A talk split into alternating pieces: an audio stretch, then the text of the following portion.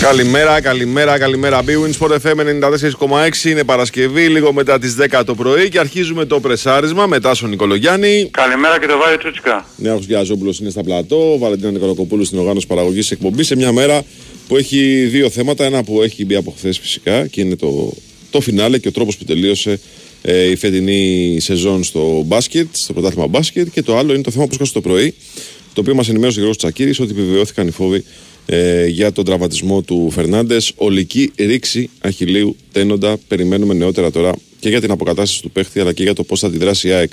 Ε, Δύσκολος τραυματισμός, Τασό.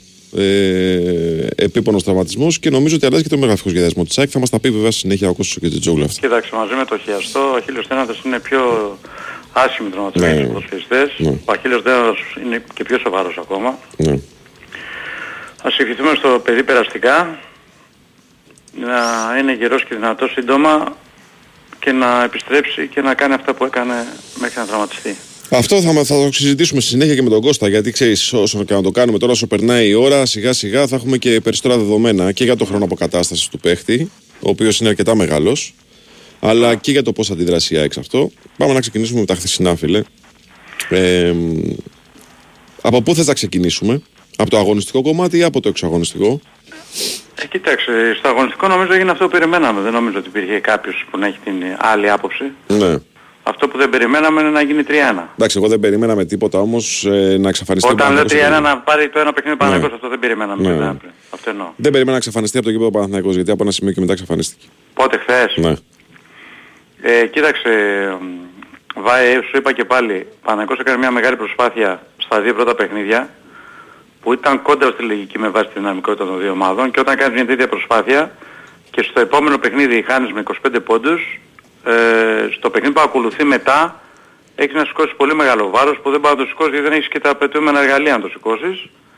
Οπότε εάν ε, μείνεις πίσω στο σκορ είναι πάρα πολύ δύσκολο μετά και πραγματικά ο Παναγικός θέση ήταν, ε, ε, εντάξει, φάνηκε η διαφορά των δύο, μεγάλων, των δύο ομάδων στο γήπεδο και έχασε ένα πρωτάθλημα το οποίο περίμενα θα το χάσει από την αρχή της σεζόν αλλά η εικόνα τους στα δύο τελευταία παιχνίδια ήταν πάρα πολύ κακή.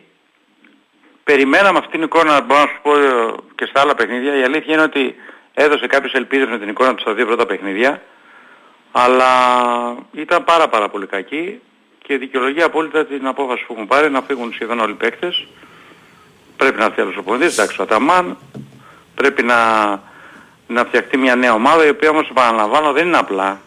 Δηλαδή παίρνω 6-7 παίκτες καλούς Και τους κάνω φτιάχνω μια παιχνίδι και τους κάνω ομάδα, ναι. θέλει πολύ μεγάλη υπομονή. Ο Παναθηναϊκός για να επανέλθει στον δρόμο των επιτυχιών όπως ήταν πριν από χρόνια θα πρέπει να περιμένει. Δεν υπάρχει κανένας προπονητής μάγος. Ο Ολυμπιακός βλέπουμε ότι έχει φτιάξει αυτήν την ομάδα έχοντας ε, τον ίδιο προπονητή. Τρία χρόνια έτσι δεν είναι, τρία χρόνια δεν είναι ο Ναι, ναι, Παντζόκας. ναι, ναι. Α, και βλέπουμε τη διαφορά από τον πρώτο στο δεύτερο χρόνο και από τον δεύτερο στον τρίτο. Ε, και νομίζω ότι χρειάζεται πολύ μεγάλη υπομονή ο Παναγικός. Θα έρθουν και οι ήττες και του χρόνου. Ε, μπορεί να μην πετύχει τους στόχους του από την πρώτη χρονιά. Χρειάζεται όμως στήριξη στον προπονητή από τη στιγμή που σκέφτεται να κάνει αυτή τη νέα προσπάθεια.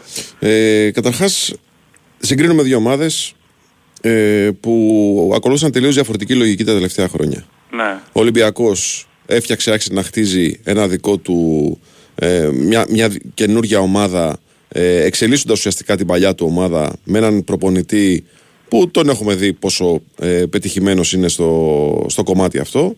Και ο Παναθηναϊκός ήταν μια ομάδα που πήγαινε με χειρόφρενο. Ναι. Έτσι. Κάποια στιγμή λοιπόν θα έρθει και η ώρα της, ε, πώς να το πω τώρα, της τελικής σύγκρισης. Ήρθε Ναι. αυτή η ώρα. Ε, και ήταν πολύ άσχημο το αποτέλεσμα για τον ε, Παναθηναϊκό, τουλάχιστον όσον αφορά την εικόνα των δύο τελευταίων αγώνων. Ναι. Ε, όμως, είναι αυτό που λες και εσύ Τάσο. Το περίεργο στην, ε, μεταξύ τους μάχη, στα, στην τελική φάση των ε, play-off, ήταν αυτό που συνέβαινε στους πρώτους δύο αγώνες. Και όχι στους ναι, δύο ακριβώς. τελευταίους. Ακριβώς. Έτσι. Λοιπόν, αυτό λοιπόν, ε, αν ο Παναθηναϊκός και στο λέω και πάλι αναφέρω μέχρι τη στιγμή που το μάτς διεκόπη, έτσι. Αν ο Παναθηναϊκός το αξιοποιήσει, μπορεί να του βγει σε καλό. Γιατί καταλαβαίνει, όπως και ο Ολυμπιακός ο ποδοσφαιρικός, καταλαβαίνει που δεν έφαθε βέβαια τέτοια συντριβή, αλλά έπαθε ζημιά. Όταν τα κάνεις όλα λάθος, όταν κουτουλάς το κεφάλι σου με τη λογική συνεχώς, δεν μπορείς να κερδίσεις κάτι. Ίσα ίσα θα τσαλακωθείς και μάλιστα και άσχημα. Ναι, σωστά. Έτσι. Γιατί ο Παναθηναϊκός το έκανε αυτό. Δηλαδή, τι να θυμηθούμε, να θυμηθούμε τους 9 ξένους, να θυμηθούμε ότι ε, έκανε λάθο έκανε λάθος αλλα... έκανε λάθος αλλαγές στους παίκτες και υπεράριθμες αλλαγές και έτσι ε, κατέληξε στο φινάλε της σεζόν να παίζει ουσιαστικά με 3,5 ξένους mm. σε ένα έτσι κι αλλιώς ποιοτικά ελληπέ ρόστερ. Ναι. Να θυμηθούμε για το ε, πόσο καθυστέρησε να διώξει το Ράντονιτς που είχε ακυρώσει το μισό ρόστερ της ομάδας. Να θυμηθούμε ότι ε, ουσιαστικά μέσα στην ομάδα δεν υπήρχαν άνθρωποι. Ε, Πού να, πώς να το πω τώρα, άνθρωποι με, με γνώση, με κατάρτιση να στελεχώσουν με λίγα λεφτά την ομάδα αυτή. Να θυμηθούμε ότι έπαιρνε shooting guard ο Παναθηναϊκός και μετά από δύο μέρες έβλεπαν άλλον και πέραν και άλλον.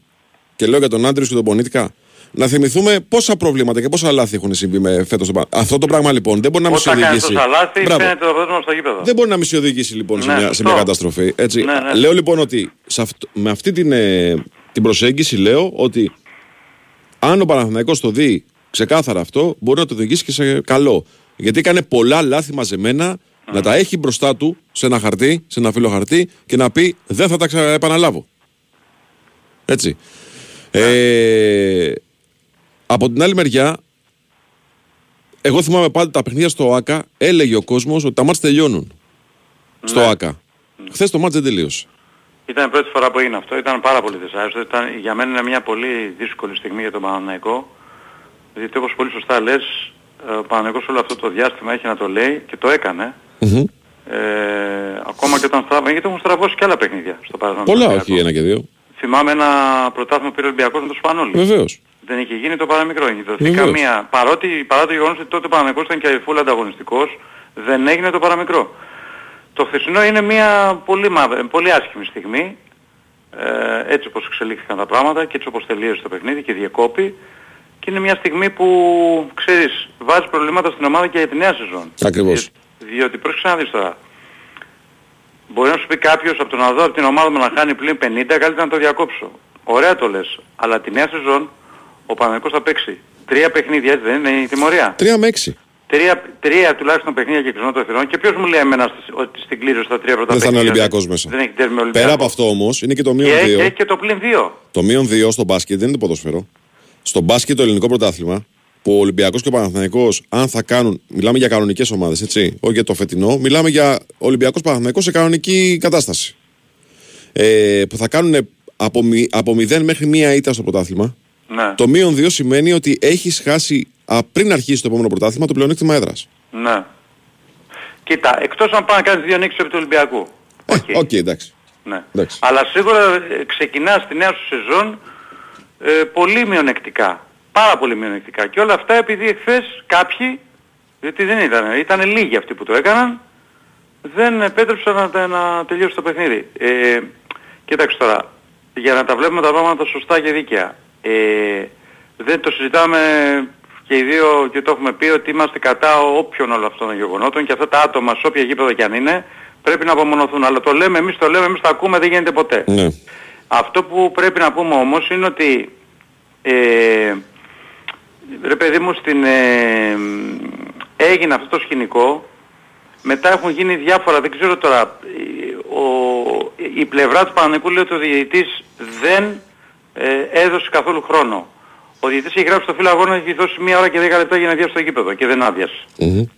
Επίσης θα πρέπει να δούμε σε αυτές τις περιπτώσεις τι γίνεται. Δεν μπορεί σε ένα παιχνίδι να πέφτουν αυτά που πέφτουν και να διακόπτει το μάτς σωστά και σε άλλο γήπεδο να μην συμβαίνει. Το λέω αυτό γιατί στο παρελθόν, σε αντίστοιχες καταστάσεις στο ΣΕΦ, έβλεπα τα παιχνίδια τελειώνουν και κλεισμένο των θυρών καταδικαστέα και τα μεν και τα δε, αλλά θα πρέπει, ήταν, να υπάρχουν, αυτό, θα πρέπει να υπάρχουν οι ίδιοι όρια. Συγγνώμη, ήταν, υπήρχαν και περιπτώσεις που ο Παναθηναϊκός ο ίδιος ναι, ναι, δέχτηκε να ξαναβγεί από τα αποδητήρια. Ναι, ναι, μία ναι. περίπτωση είναι αυτή που λες. Αυτό τιμούσε τον Παναθηναϊκό τότε, γιατί θα μπορούσε το μάτς να πει ο διαιτής και να αλλά βγήκε και το έπαιξε και των θυρών. Ο Ολυμπιακός δεν το έκανε αυτό, δεν είναι υποχρεωμένοι οι ομάδες να το κάνουν και να ανεχθούν το οτιδήποτε συμβαίνει σε ένα γήπεδο.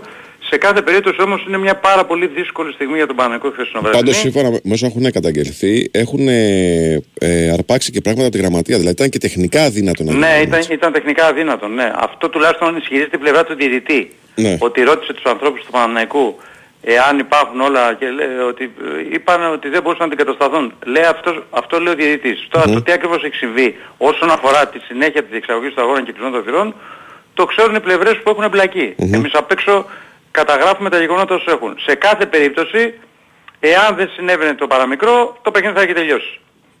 Αυτή είναι η πραγματικότητα. Έτσι.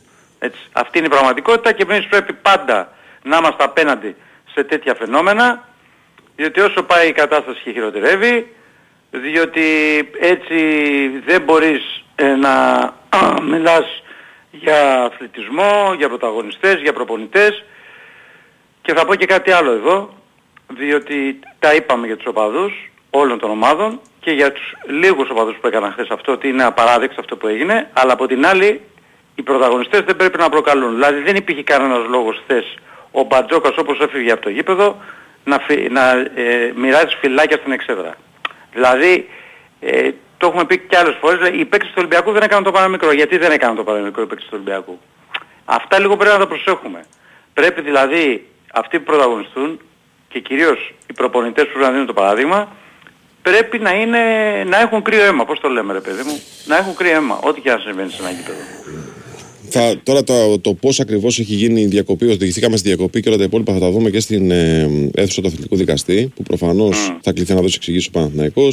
Ναι. Ε, το τι έλεγε η αστυνομία, το τι έλεγαν οι διαιτητές. Πάντως, το γεγονός ότι τελειώνει το βράδυ, με, το χθεσινό βράδυ, με καταγγελίες ότι εκλάψαν και μηχανήματα από τη γραμματεία, πάνε να πει ότι αυτοί που το κάναν, το κάναν για να μην γίνει ματ. Ναι, ναι. Δεν το ναι. κάναν για να χτυπήσουν ε, ναι. τους αντίπαλους, ε, γιατί πετάγανε μπουκαλιά με νερό. Ναι, ναι, ναι. Δεν το κάναν για να χτυπήσουν τους αντίπαλους. Όχι, το για, για να διακόβει το μάστο μπράβο, μπράβο. Ναι. Δηλαδή να ξέρουμε ότι αυτό το πράγμα έμοιαζε και λίγο οργανωμένο, εγώ λέω. Σου είπα ποιο είναι το σκεπτικό. Ναι. Γιατί εγώ έμπαινα και διάβαζα χθες. Να χάσουμε πλην 50, καλύτερα να μην τελειώσει το παιχνίδι. Ε, ωραία, εντάξει. Ωραία. Αυτή είναι μία, μία, μία σκέψη. Η άλλη σκέψη είναι όμως ότι ε, με αυτόν τον τρόπο ο Παναθηναϊκός τρία τουλάχιστον παιχνίδια και των θυρών του χρόνου, mm-hmm. έτσι, και μείον δύο βαθμούς. Δηλαδή του χρόνου για να πάρει το πρωτάθλημα θα πρέπει οπωσδήποτε να σπάσει την έδρα του Ολυμπιακού. Θα πει κάποιος, δεν το έχει ξανακάνει. Ναι, το έχει ξανακάνει, αλλά είναι διαφορετικό μια ομάδα καινούργια που κτίζεται με ένα νέο προπονητή και νέους παίκτες που θα ανεβάζει και το budget να ξεκινάει επί ίσης ώρες και να προσπαθεί να πάρει αυτή το πλεονέκτημα έδρας και διαφορετικό να είναι με την πλάτη στον τοίχο από την αρχή της σεζόν. Και μην ξεχνάμε ότι είναι και παιδιαρκείας. Και μην ξεχνάμε ότι είναι και πολλοί κόσμος. Βέβαια, βέβαια. Και πολύ κανονικός κόσμος. Και χθες είχε πολύ κανονικός κόσμος. Κόσμος που 15.000 κόσμος που γεμίζει το γήπεδο. Αυτοί οι 15.000 τι φταίνε για 50 για 100. Ας το, καταλαβαίνω. Αυτό είναι κουβέντα που την κάνουμε κάθε φορά και δεν βγάζουμε άκρη. Εντάξει. Λοιπόν, θα πάμε στις διαφημίσεις και θα αρχίσουμε τη βόλτα μας στα ρεπορτάζ. Εγώ να σας πω ε, ότι είσαι στην BWIN για τις καθημερινές προσφορές, τα μοναδικά έπαθλα, τις ενισχυμένες αποδόσεις και τα ειδικά σε αμέτρητα πρωταθλήματα. Επιτρέπεται σε έναν τον 21, ρυθμιστή σε ΕΠ, γραμμή βοήθεια και θεά 1114, υπεύθυνο παιχνίδι, όροι και προποθέσει στο BWIN.gr. Break και επιστρέφουμε. Η Winsport FM 94,6 Ναι, γνωρίζω το καλοκαίρι σου καλύτερα από τον καθένα. Γιατί, γιατί το περιέχω. Σε κάθε εξαίσια καβουρδισμένο κρυσταλλικό κόκοντα Egberts που γίνεται ένα με το νερό όπως η άμμος με το κύμα. Στην πρώτη γουλιά καφέ, εκείνο το ηλιοβασίλεμα στο νησί που γέμισε τον ουρανό σου χρώματα και αρώματα καραμέλας. Στις νότες φουντουκιού ένα ζεστό νοχελικό απόγευμα που σε έκαναν να κλείσεις τα μάτια για να ακούσεις καλύτερα το τραγούδι των τσιτσικιών. Το ήξερες ότι ο Dow Egberts φραπές σου περιέχει καλοκαίρι; Dow Egberts με μοναδικές γεύσεις φουντούκι και καραμέλα.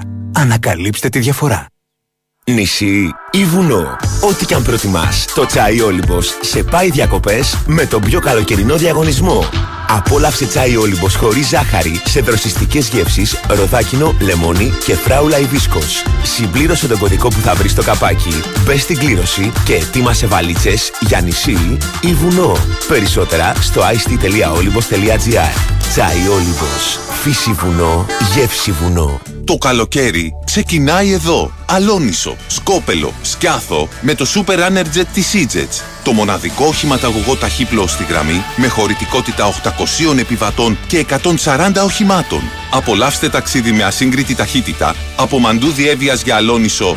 Ω, πάπα, μισό. Από Μαντού Διέβιας και φέτος. Και πέρσι και φέτος και του χρόνου. Με το αυτοκίνητο δύο ωρίτσες από Αθήνα. Εύκολα. Απολαύστε Σίγουρα. Σε τρεις ώρες από τώρα θα τρως παραδοσιακά αμυγδαλωτά σκοπέλου. Να συνεχίσω; Τώρα ναι. Απολαύστε ταξίδι με ασύγκριτη ταχύτητα από Μαντούδι Εύβοιας για Αλόνισο σε 45 λεπτά, Σκόπελο σε 1 ώρα και 15 λεπτά και Σκιάθο σε 2 ώρες και 5 λεπτά. Κάντε κράτηση τώρα στο sidgets.com ή στον ταξιδιωτικό σας πράκτορα. Sidgets. Καλωσορίσατε στον προορισμό σας. Η Wins for FM 94,6. Λοιπόν, πάμε να αρχίσουμε τώρα το ρεπορτάζ, φίλε, σιγά σιγά, γιατί έχουμε σήμερα πολλή δουλειά. Ο Γιώργος Πετρίδης είναι μαζί μας. Καλημέρα σας, κύριε, τι κάνετε; Γεια σου Γιώργο. Καλημέρα. Κοιμήθηκες καθόλου, εντάξει; Ε, ελάχιστα. Ελάχιστα. Ε, νομίζω ότι το αγωνιστικό κομμάτι δεν χρειάζεται να το συζητήσουμε καν. Τουλάχιστον κατά τη διάρκεια του χθεσινού παιχνιδιού, δεν νομίζω ότι προέκυψε τέτοιος λόγος. Θέλω να με βάλεις λίγο στο παρασκήνιο ε, της διακοπής του παιχνιδιού ε, και κυρίως τι μεταφέρεται από το ρεπορτάζ του Παναθηναϊκού Γιώργο. Ναι, ε, καταρχάς ε, είναι μια διακοπή την οποία, ε, για την οποία μάλλον έχει πάρει αποφάση ο πρώτος διαιτητής, ο κ. κορμιλας Μμμ. ε, χωρίς να έχει τη σύμφωνη γνώμη ούτε καν της αστυνομίας. Ε, και μάλιστα νομίζω ότι εκεί ξεκίνησαν τα, τα παράδεκτα επεισόδια που είδαμε, έτσι. Ε, με το που δηλαδή ανακοινώθηκε ότι διακόπτεται το παιχνίδι. Είχαμε Ε, βέβαια Μιλάμε και για την νωρίτερα- προσωρινή διακοπή, έτσι. Την Ναι, πρώτη. ναι. Την πρώτη. Ναι. Ναι, όχι, αποφάσισε και μετά όρισε και ο ίδιος ο Ναι. κ. Κόρμης, αυτό λέω. Ε, είχαμε βέβαια και νωρίτερα κάποιες ε, ρήψεις που όπως έχουν πει ρήψεις ποτεριών και μπουκαλιών ε, και αυτές εννοείται δεν το συζητάμε ότι ε, είναι απαράδεκτα α, να συμβαίνουν, είναι απαράδεκτο να συμβαίνει. Ε, μ, ακολούθως είχαμε ε, την ε, φύγη των διαιτητών προς τα αποδητήρια ε, και εκεί ε, αποφασίστηκε οριστικά ότι θα διακοπεί το παιχνίδι ε, και θα κενωθεί το... Α, και σιγά μάλλον αρχίζει να κενώνει το, το γήπεδο. Ε, Επειδή εμείς δεν είχαμε τηλεοπτική μετάδοση από την ΕΡΤ, γιατί δεν έδειχνε τι ακριβώς συνέβαινε στο ΑΚΑ. Όταν, δι- όταν ε, αποφασίστηκε η εκένωση και ανακοινώθηκε από τα μεγάφωνα, είδαμε το μεγάλο όγκο των ε, φίλων του Παναθηναϊκού να φεύγουν. ναι, ναι. Έμεινε κόσμος στο γήπεδο. Κοίταξε, έναν, ε, μάλλον οι τελευταίοι που έμειναν έκαναν κατοσταριά, αυτοί που δημιούργησαν τα τελευταία έτσι, επεισόδια να το πω, με, που έδωσαν τα καθίσματα, ε, που ε, είδαν τα μάτια και ξέρεις, κινήθηκαν προς τα εκεί, αλλά μετά ε, τα μάτια αποχώρησαν και ε, δεν αποφεύθηκε μάλλον μια ακόμα αιστεία, να το πω έτσι, φωτιάς. Μμμ. Ε, ήταν τέλος πάντων η, περίπου κάποια πενηνταριά, εκεί περίπου που δημιούργησαν τα, τα επεισόδια. Ε, σε γενικές γραμμές, θα το πω αυτό, ότι ο κόσμος, ε, ε, α- αν ξέρουμε αυτούς τους λίγους, αποχωρούσε ειρηνικά από το γήπεδο, μετά με το που ανακοινώθηκε ότι πρέπει να κενωθεί το γήπεδο, ε, έφευγαν ε, όλοι. Ε, και μάλιστα πήραν και κάποιες αντιδράσεις από κάποιους πως εκείνους που έκαναν τα επεισόδια Μμμ. ε, για να σταματήσουν. Ε, βέβαια εντάξει, στα ελληνικά γήπεδα δεν είναι και πολύ εύκολο να, να ακούσεις και να, να υπάρχει ψυχραιμία και ηρεμία. Ε, ήταν πολεμικό τομείο πάντως το γήπεδο χτες. Πάρα πολλά σπασμένα καθίσματα, ε, πάρα πολλά αντικείμενα ε, και όχι μόνο ε, από ε, μπουκάλια και ποτήρια αλλά και από διάφορα πράγματα που, ήταν, που είναι στο γήπεδο, έτσι. Ε, από σωλήνες και από τέτοια. Καρέκλες και τα λοιπά. Ναι, ναι, ναι. Ε, Και στη γραμματεία, και στη γραμματεία γίνανε και ζημιές. στη γραμματεία, πράγμα, να γίνει γραμματόμα, δεν είναι και στη γραμματεία. Που δεν μπορούσε μετά να γίνει το μάτς έτσι κι αλλιώς. Δηλαδή, ό,τι διάθεση και να είχαν οι διαιτητές, έτσι. Να το Ναι, ναι, εξηγήσουμε ναι. αυτό. Έχει γραφτεί και στο φιλαγόνο αυτό, ότι ρωτήθηκε ο Γενικός Διευθυντής ΚΑΕ Παναθηναϊκός ε, εάν υπάρχει ο εξοπλισμός, εναλλακτικός εξοπλισμός ε, για τη γραμματεία για να συνεχίσει το μάτς. Και ο κ. ε, Δήμος ε, αποφάνθηκε ότι ε, δεν υπάρχει, ε, οπότε ε, έγινε η οριστική διακοπή. Μμμ. Ε, έγιναν ε, κάποιες ζημίες λοιπόν και στον εξοπλισμό που υπήρχε στην γραμματεία. Μμμ. Μμμ. Εντάξει, Ε, καλό τώρα, να να, πούμε. να σου πω τι σχολιάζει ο Παναθηναϊκός για όσα έγιναν χθε, φαντάζομαι δεν έχει αξία. Έτσι. Θα δούμε τι θα, πώς θα υπερασπιστεί τον εαυτό του για να γλιτώσει όσο το δυνατόν περισσότερα γίνεται κατά τη διάρκεια των ε, απολογιών στον αθλητικό δικαστή. Αλλά μ, ε, δεν νομίζω ότι έχει αξία να συζητήσουμε τώρα αν το σχολιάζουν κάπως αυτό που συνέβη χθες στον Παναθηναϊκό, έτσι. Είναι μόνο αυτό, είναι η μόνη θέση που ανέφερα νωρίτερα, ότι δηλαδή ε, και πρώτη φορά στα χρονικά των ε, τελικών ε, διετής αποφάσισε μπορείς να έχεις τη σύμφωνη γνώμη της ε, αστυνομίας για την οριστική διακοπή του αγώνα, έτσι. Και την εκένωση του γηπέδου. Την εκένωση του γηπέδου αρχικά και μετά την οριστική διακοπή του αγώνα. Ε, γιατί νομίζω ότι εκεί ξεκίνησε, όταν δηλαδή αποφάσισε για την εκένωση του γηπέδου, εκεί ξεκίνησε το, το μεγάλο κακό. Για μένα Για να- πάντως μου μοιάζε χθες όσο το μάτς πήγαινε ε, και ανέβαινε η διαφορά μου μοιάζε ότι ήταν η διάθεση των λίγων αυτών, λίγων, λίγο περισσότερων πάντως να διακόψουν το μάτς. Δηλαδή ήταν επί τούτου η συμπεριφορά. Έτσι, έτσι καταλάβαινα. Ναι, εντάξει. Εν τω μεταξύ ε, υπήρχε ένα μεγάλο πρόβλημα χτες, γι' αυτό νομίζω ότι ίσως φοβήθηκαν και αρκετοί, ότι είχε σχ- ε, ένα σχέση με το προστατευτικό δίκτυ ε, πίσω από τον πάγκο του Ολυμπιακού Και περνάγανε και αντικείμενα. αρκετά, ναι, και αρκετά δικημένα μπορούσαν να περάσουν από εκεί. Ωραία, Γιώργο, να πάμε δελτίο και να Ναι, ναι, ναι, γυρίσουμε ναι. να μιλήσουμε για το τι θα μείνει στον Παναθηναϊκό, να μιλήσουμε λίγο για την επόμενη μέρα και το τι αφήνει αυτό το, το χθεσινό εφηθαλτικό βράδυ.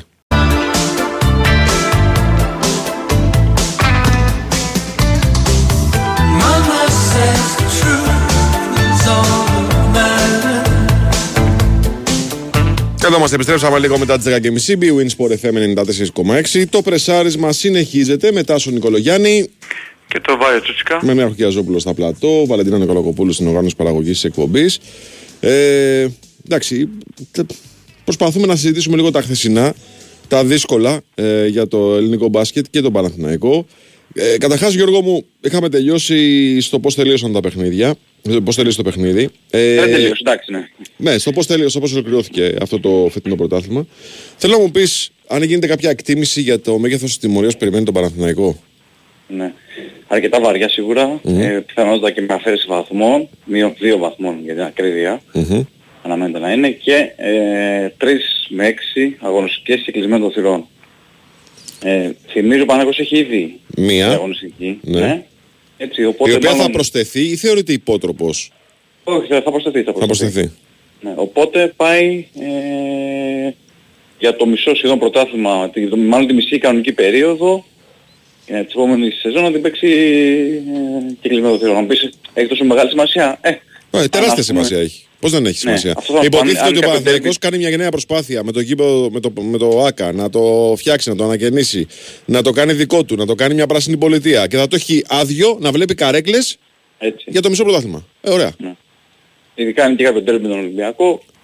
Ε, Συν το γεγονός ότι όπως είπαμε πιθανότατα θα έχει και αφαίρεση βαθμών, καταλαβαίνουμε όλοι πόσο μεγάλο θα είναι το μειονέκτημα του Παναθηναϊκού σε σχέση με τον νέο αντίπαλο που ούτως ή άλλως είναι ήδη έτσι γιατί ο Ολυμπιακός είναι μια δρομένη ομάδα, μια καλοδουλεμένη ομάδα, μια σχεδόν έτοιμη ομάδα έτσι, για τη νέα σεζόν.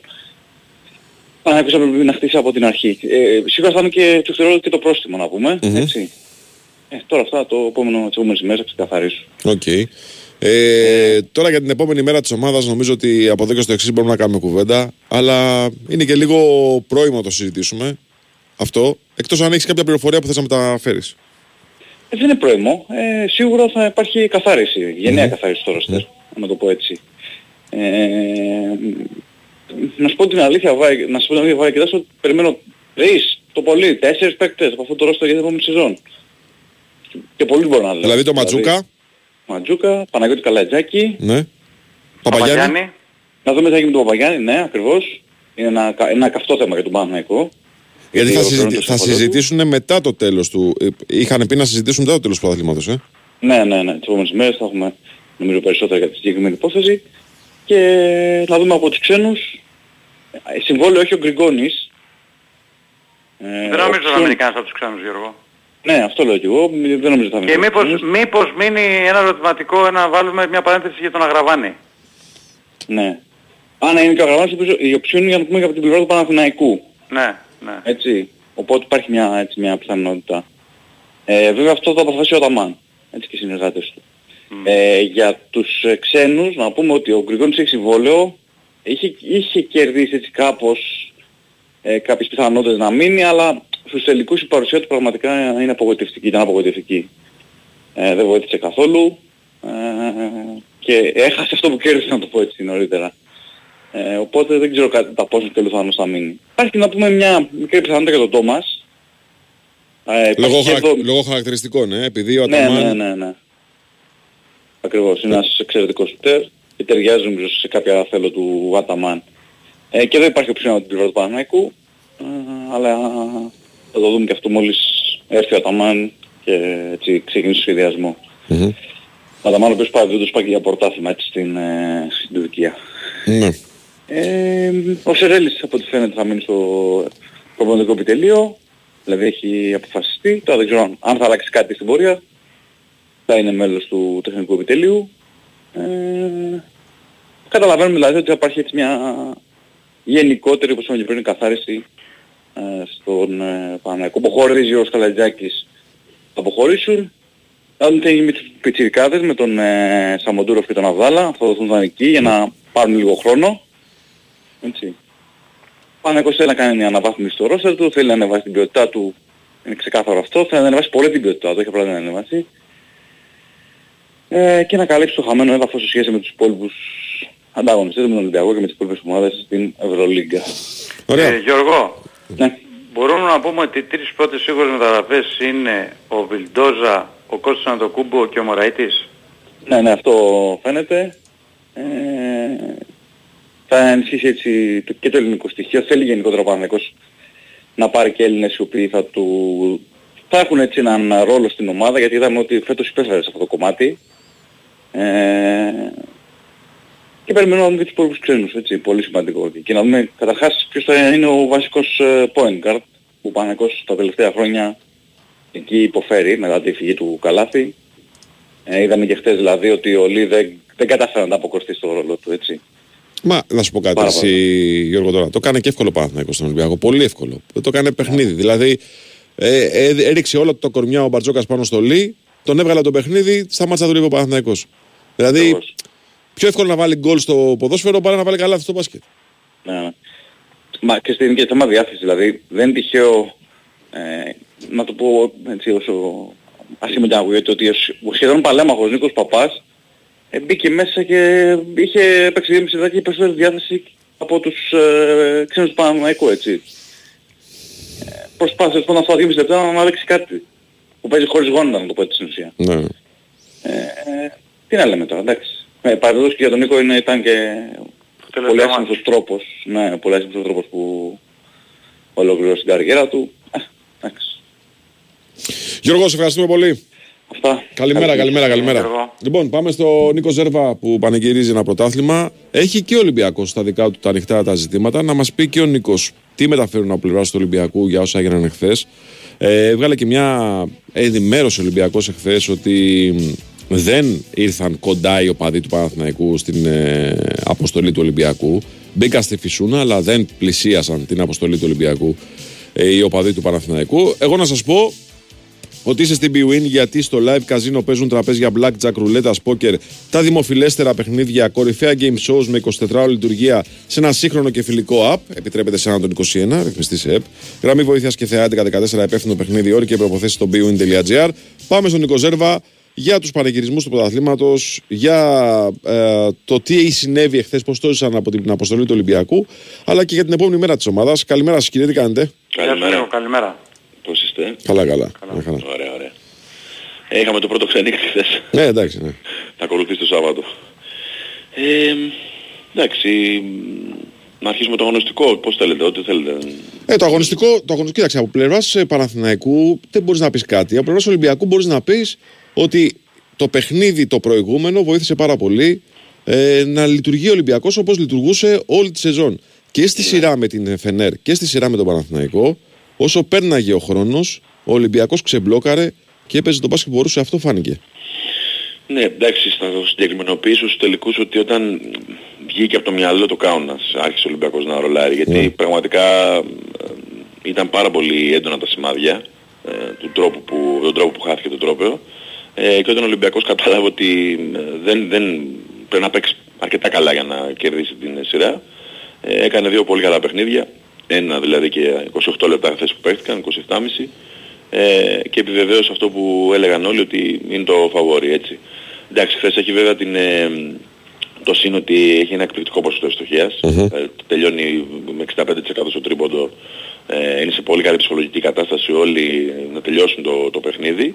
Ε, και ξέρεις όταν σου βγαίνουν τόσο μα, τα μακρινά σουτ ε, από όλους τους παίκτες η ψυχολογία ανεβαίνει ακόμα περισσότερο.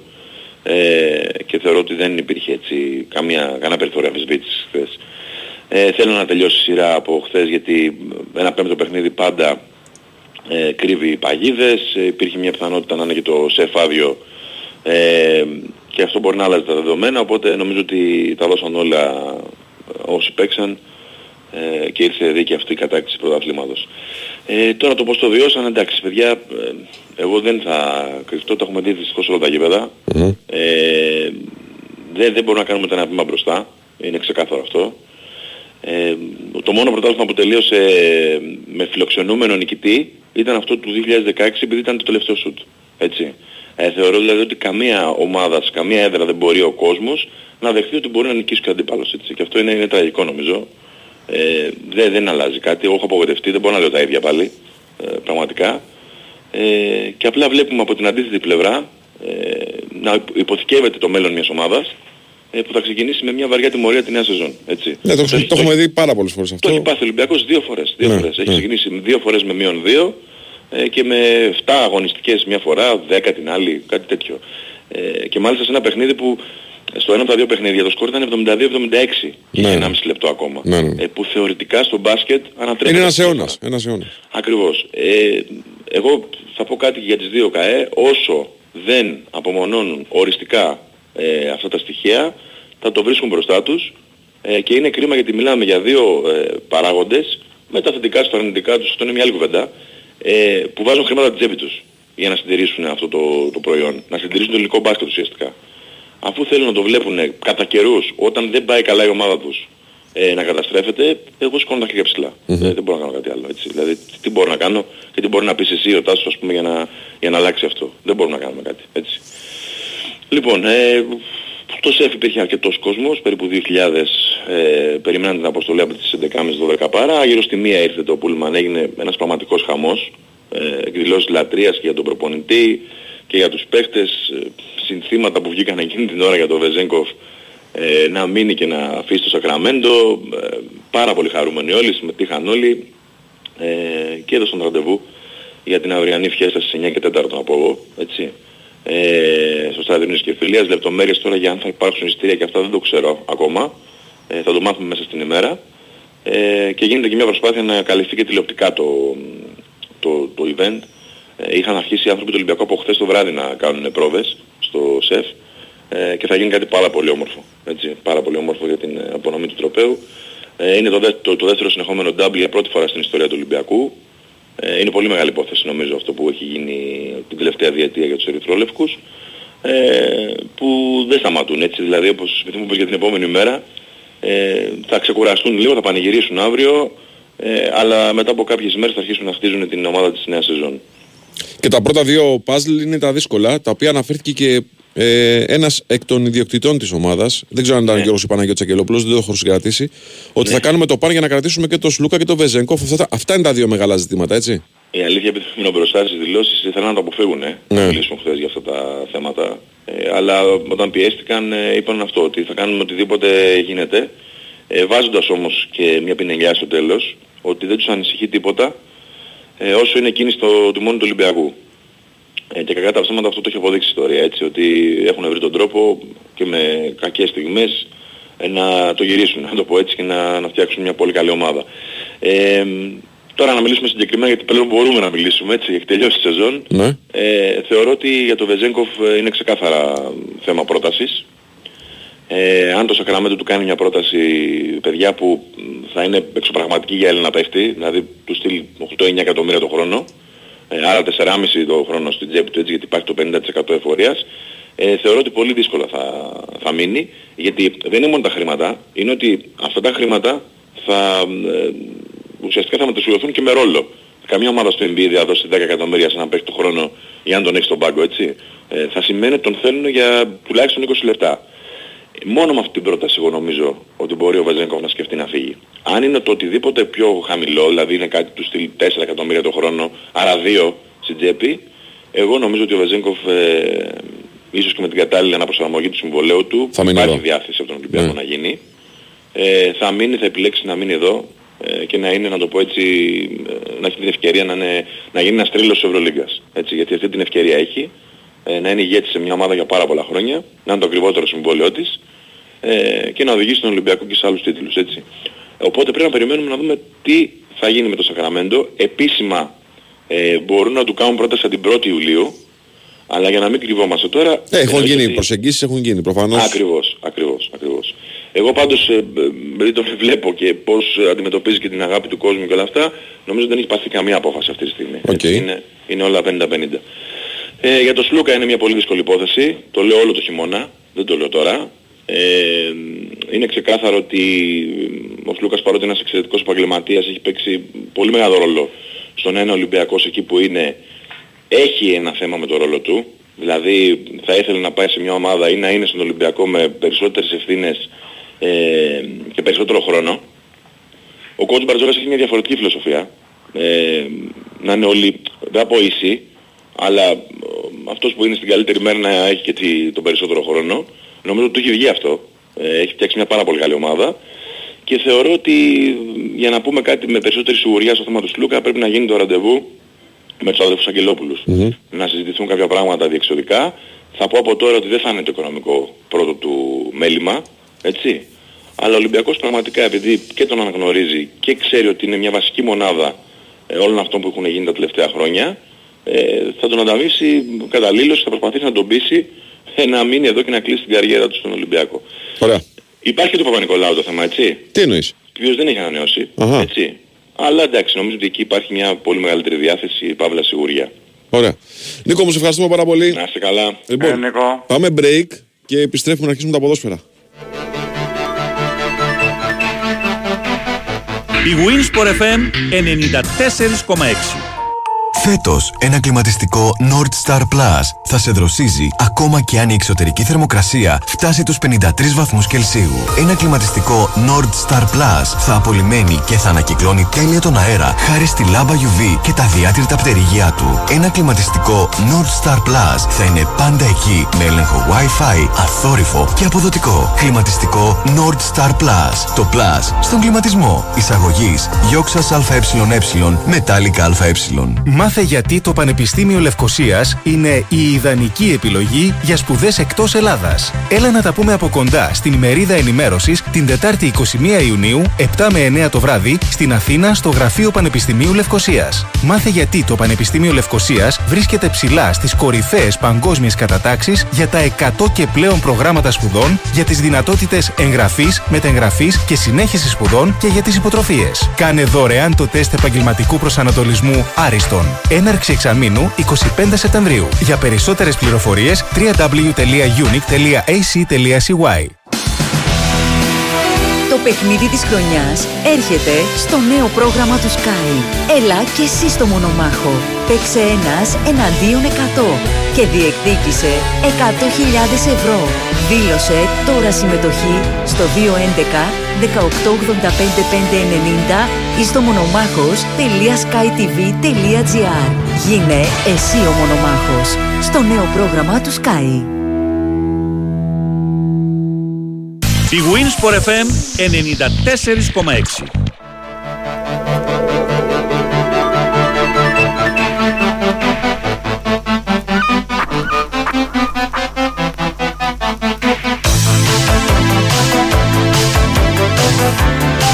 Λοιπόν, όπως καταλαβαίνεις, φίλε, τάσο τρέχουμε Παρασκευιάτικα έτσι.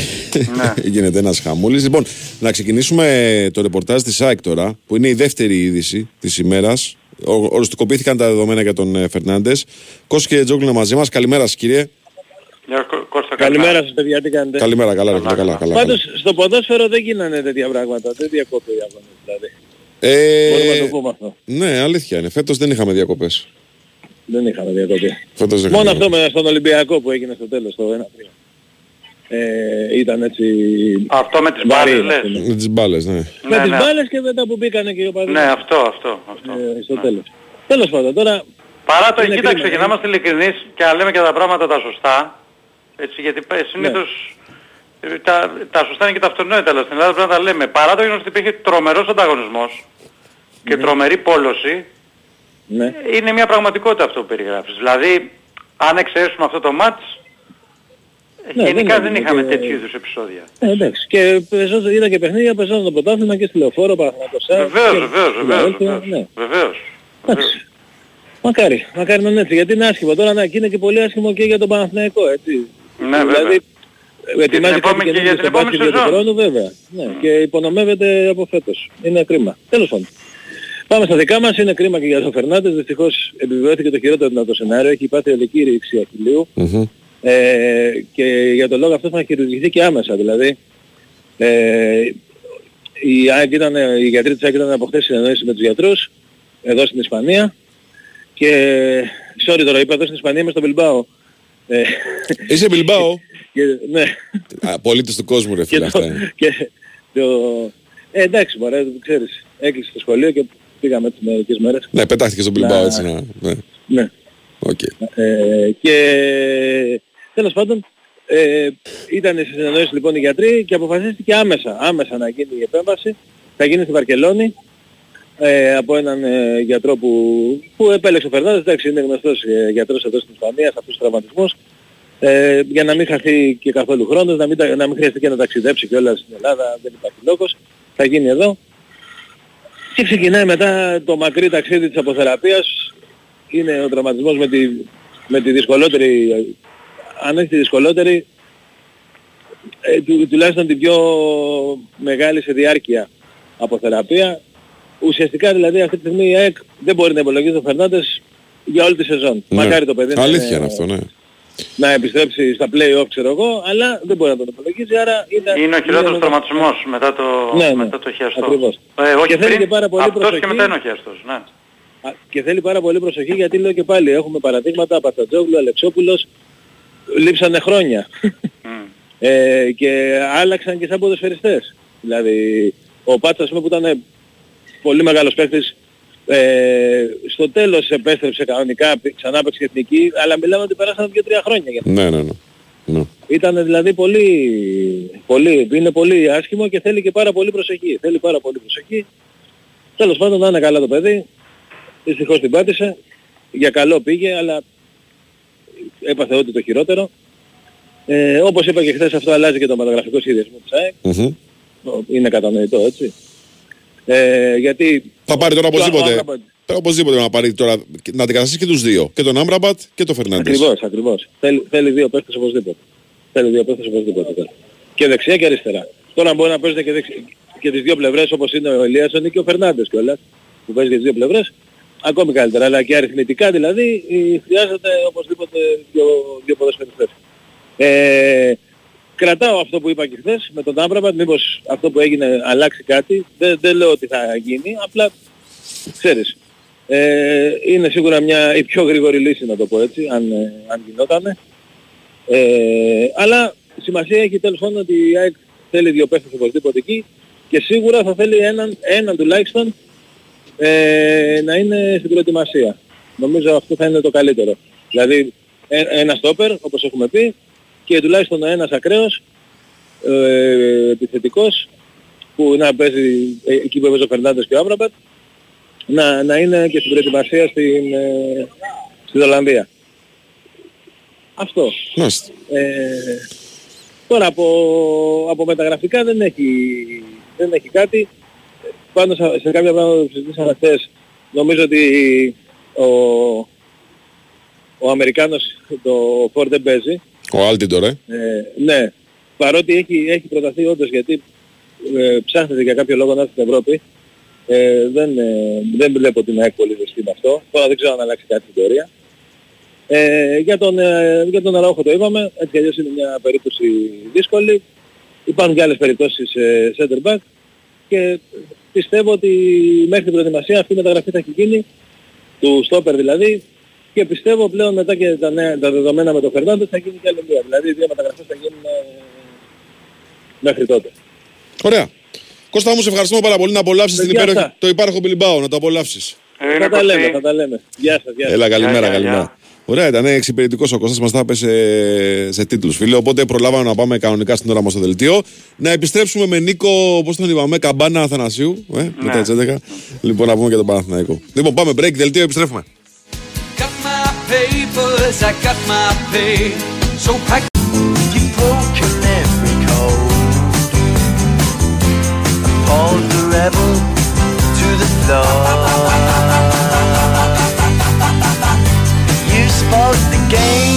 Εδώ μας επιστρέψαμε λίγο μετά τις 11 μπει Winsport FM 94,6. Το πρεσάζ μας συνεχίζεται μετά στον Νικολογιάννη. Και βάει φυσικά. Με ένα Γιαζόπουλο στα πλατό. Βαλεντίνα Νικολακοπούλου στην οργάνωση παραγωγής εκπομπής. Υπάρχουν πάρα πολλά μηνύματα, φίλε σου, που λένε ότι έχει πάει ο Κέτσε στον Μπιλμπάο για να κλείσει Βαλβέρδα για Ολυμπιακό.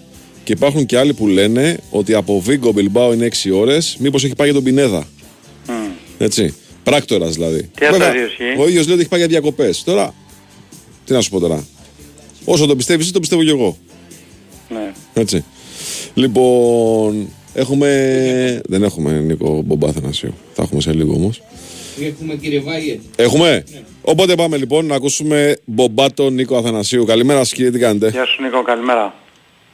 Καλημέρα σας κύριε. Είδες, Μπομπά. έγινε; Μπομπά και Εντάξει, σήμερα. μια χαρά το έχουμε λύσει αυτό. Ναι, Αυτό το ναι. λες και κάθε μέρα τώρα. ναι, περίμενε λίγο. Εγώ πριν ο Κέτσεπ για τον Πλιμπάο. Ναι.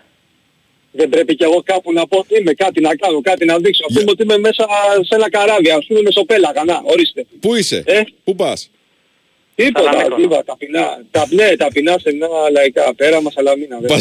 Απλά, ναι, ναι.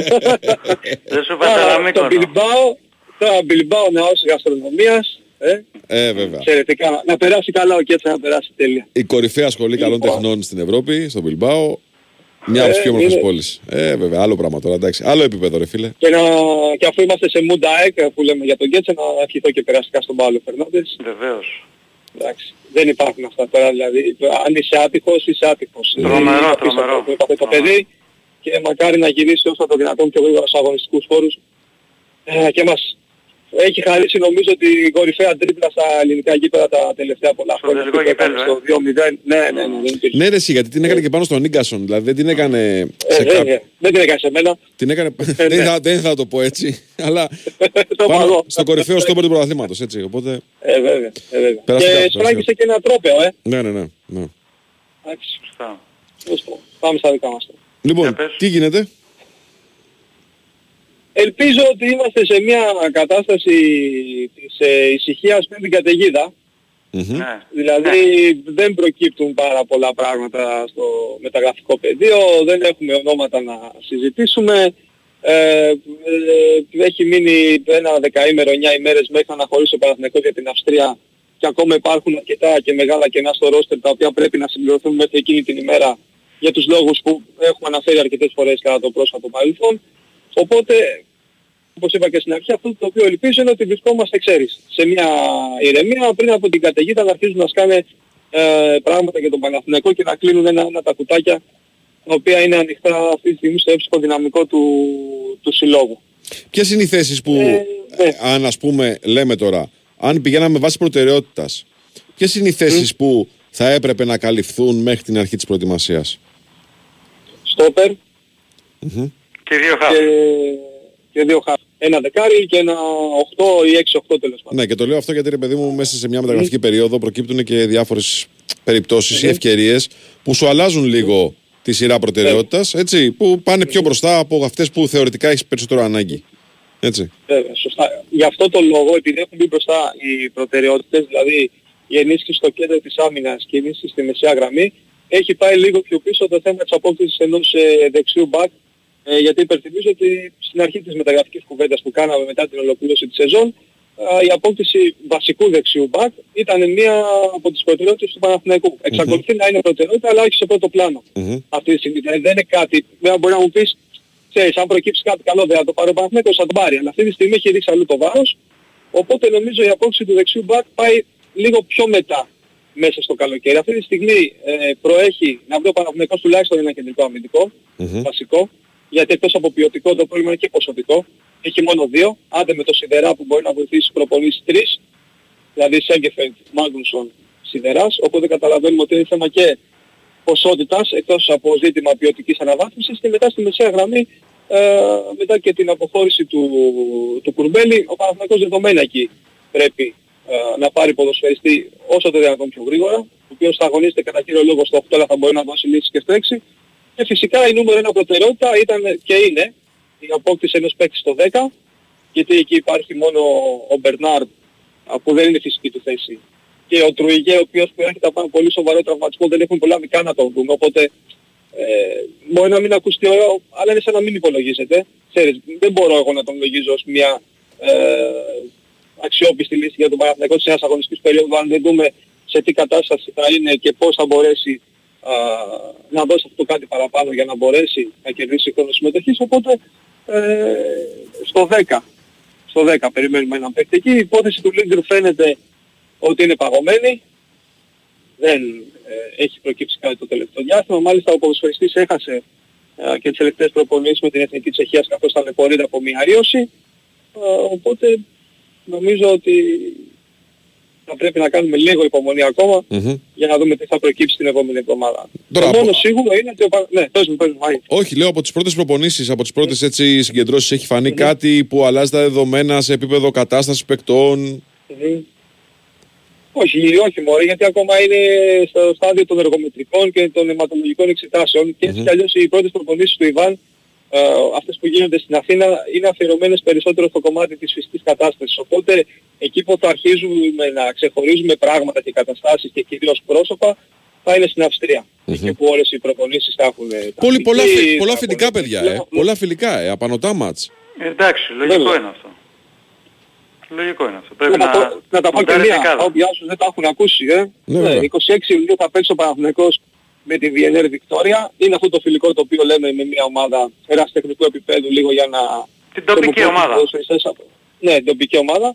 4 Ιουλίου ο Παναθηναϊκός θα παίξει με την Πέτρο Λουλ Πλοέστη. Ακριβώς την επόμενη μέρα 5 Ιουλίου με την Τζέσεκα 1948 Σόφια και λέω όλο το όνομα της ομάδας γιατί δεν είναι η Τζέσεκα Σόφια η οποία γνωρίζουμε. Έχουν δύο ομάδες με το ίδιο όνομα, απλά αλλάζει λίγο, ξέρεις, α, το σύνολο τους ονόματος είναι δύο διαφορετικές ομάδες, οπότε δεν είναι η Τσέσεκα Σόφιας που όλοι νομίζαμε.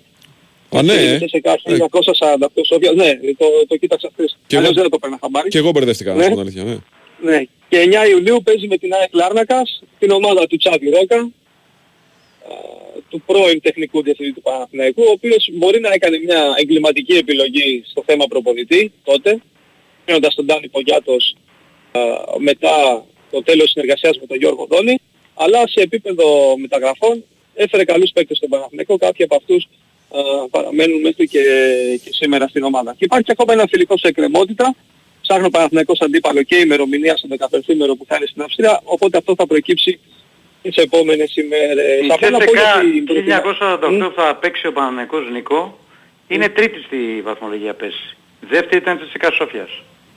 Είδες, φοβερό, ε. Δηλαδή είναι δύο τσεσικά σόφιας, δύο-τρία.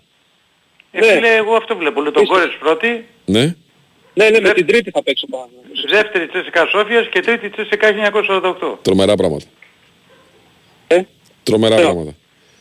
Απλά να πω για την προετοιμασία ότι θα έχει και ένα έτσι ιδιαίτερο ενδιαφέρον γιατί ε, θα είναι τρίτη προετοιμασία του Ιβάν Γιωβάνοβιτς στον Παναθηναϊκό οπότε νομίζω ότι θα δούμε και κάποια πραγματάκια λίγο διαφορετικά κάποιους νεοτερισμούς στο τακτικό κομμάτι, κάποιες αλλαγές στο Παναθηναϊκός εκτός από αυτό που έχει μάθει να κάνει πάρα πολύ καλά τα τελευταία δύο χρόνια θα μάθει να κάνει καλά και κάποια άλλα πράγματα και να μπορεί να δείχνει και ένα λίγο πιο διαφορετικό πρόσωπο κατά τη διάρκεια των αγώνων. Δόξα τω Θεώ θα έχουμε μάτια και θα βλέπουμε όσα μας επιτρέπουν να βλέπουμε, έτσι, οι άνθρωποι του Παναθηναϊκού κατά τη διάρκεια της προετοιμασίας, οπότε θα τα μεταφέρουμε εδώ στους φίλους ακροατές. Νικόλα μου, σε ευχαριστούμε πάρα πολύ. Έγινε Νίκο. Εγώ σας ευχαριστώ. Καλημέρα. Καλημέρα, καλημέρα. Γεια, γεια, γεια. Έχουμε τον κύριο Ζέρβα. Έχουμε τον κύριο Ζερβά. Έχουμε τον κύριο Ζερβά γιατί έχουμε νεότερα για την ε, φιέστα του Ολυμπιακού. Νίκο. Ναι, ναι, λοιπόν, ε, σας το είχα υποσχεθεί. Ε, πριν από λίγο βγήκε η ανακοίνωση. Ε, είναι τα ειστήρια για τη φιέστα στη διάθεση του κόσμου. Ε, μέσω του επίσημου site του Ολυμπιακού. Υπάρχουν και στα εκδοτήρια. Δηλαδή αν κάποιος πάει τώρα αυτή τη στιγμή ε, μπορεί να βρει εισιτήρια. Είναι 5, 10 και 25 οι τιμες Ε, οπότε όποιος θέλει είτε μέσω ίντερνετ είτε μέσω των εκδοτηρίων του Σταυρίνου και Φιλίας ε, να σπεύσει έτσι γιατί νομίζω ότι δεν θα χρειάζεται και πολλή ώρα για να εξαντληθούν. Ε, καλά, εντάξει, βέβαια, προφανώς. προφανώς. Το Σάββατο είναι η Αυτά. φιέστα, έτσι. Ναι, 9 και 4 αύριο, ε, με τα εισιτήρια να είναι 5, 10, 25, ισχύουν κανονικά τα διαρκείας, εννοείται. Ε, όσοι έχουν διαρκείας μπαίνουν, δεν χρειάζεται να πάρουν έξτρα εισιτήριο. 9 και Οπότε 4 μιλάμε ή για 9, Νικό. 9 και 4. 9 και 4. Η Βαλαντίνα επιμένει ότι είναι 9. Τέλος πάντων, πηγαίνετε κάτι τις 8.30. Πηγαίνετε κάτι τις 8.30. Εσείς Έτσι να είστε κι αλλιώς σίγουροι. νωρίς θα πάμε. Νωρίς Έτσι, θα πάμε. Ωραία. Έγινε. Να είστε καλά, Ευχαριστώ να πολύ, είστε Νικολά. Λοιπόν, break και επιστρέφουμε Θεσσαλονίκη. Η Winsport FM 94,6. Θα μάθω. Θα ανακαλύψω. Θα ανοίξω τις οριζοντές μου και το μυαλό μου. Ανυπομονώ. Έχεις κάθε λόγο να ανυπομονείς για το μέλλον. Στον Τυρί σε προετοιμάζουμε γι' αυτό με σύγχρονα προπτυχιακά και μεταπτυχιακά προγράμματα, ακαδημαϊκές και επαγγελματικές ευκαιρίες και υποτροφίες ύψους 6,7 εκατομμυρίων ευρώ. Ανακάλυψε τα όλα στο Tiri Programs Fair στις 5 Ιουλίου. Δήλωσε συμμετοχή στο acg.edu. Look forward to the future. We've got your back. Diri. Future proof. Εμείς, η οικογένεια της Minoan Lines, σας ευχαριστούμε που ταξιδεύετε μαζί μας για περισσότερα από 50 χρόνια. Εμπνευσμένοι από τη δική σας αναζήτηση για το ποιοτικό ταξίδι. Πιστοποιημένοι βάσει αυστηρών προτύπων για την ασφάλεια, την ποιότητα και την περιβαλλοντική διαχείριση. Βραβευμένοι διεθνώς για την ταξιδιωτική εμπειρία. Minoan Lines. 50 χρόνια ταξιδεύουμε μαζί. Κρήτη, Κυκλάδες, Ιταλία. Κάνετε την κράτησή σας στο 811 και 2810 399 899. Ηλεκτρονικά στο www.minoan.gr ή στον ταξιδιωτικό σας πράκτορα. Γιατί στη Minoan Lines το ταξίδι ξεκινά από την πρώτη στιγμή που το σκέφτεσαι.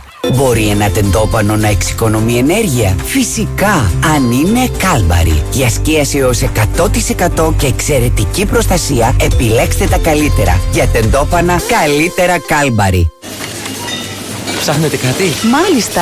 Ε, ψάχνω ρεύμα φρέσκο ημέρας χωρίς λιπαρά και ρήτρες. Α, έχει και 25% έκπτωση συνέπειας. Ευθείας στους πάγκους με τα κατεψυγμένα ρεύματα και μετά στρίψτε δεξιά. Ευχαριστώ. Τώρα που με κάθε νέα σύνδεση ρεύματος από το φυσικό αέριο έχεις δώρο 6 ευρώ κάθε μήνα για 2 χρόνια για αγορές στα ΑΒ, είναι φυσικό να βλέπεις παντού ρεύμα. Κάλεσε τώρα στο 18 1133 ή μπες στο φυσικό αέριο Ελλάδος.gr κάθετος ΑΒ πρόμο και απόκτησε το ρεύμα Maxi Free Super Plus. Φυσικό αέριο. Ελληνική εταιρεία ενέργειας. Μέλος του ομίλου ΔΕΠΑ Εμπορίας. Αρμόδιος ρυθμιστής ΡΑΕ.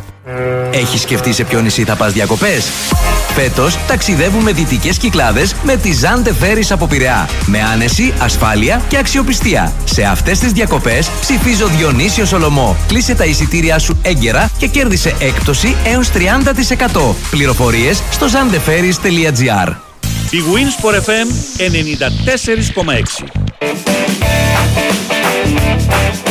Λοιπόν, ε, είμαστε εδώ, επιστρέψαμε, θα πάμε στη Θεσσαλονίκη. Πριν από αυτό όμως να σας πω ότι. Ποιος είπε ότι δεν δικαιούστε επιδότηση για φωτοβολταϊκό επειδή δεν έχετε τα ράτσα. Ε, λοιπόν, ευτυχώς για εσά υπάρχει άλλος τρόπος και λέγεται επιδότηση ήρων με το πρόγραμμα Ήρων Solar Generous. Δοκιμάστε το δωρεάν για 6 μήνες και αποκτήστε την οικονομία που σας προσφέρουν ένα φωτοβολταϊκό ακόμα και αν δεν έχετε δική σας ταράτσα.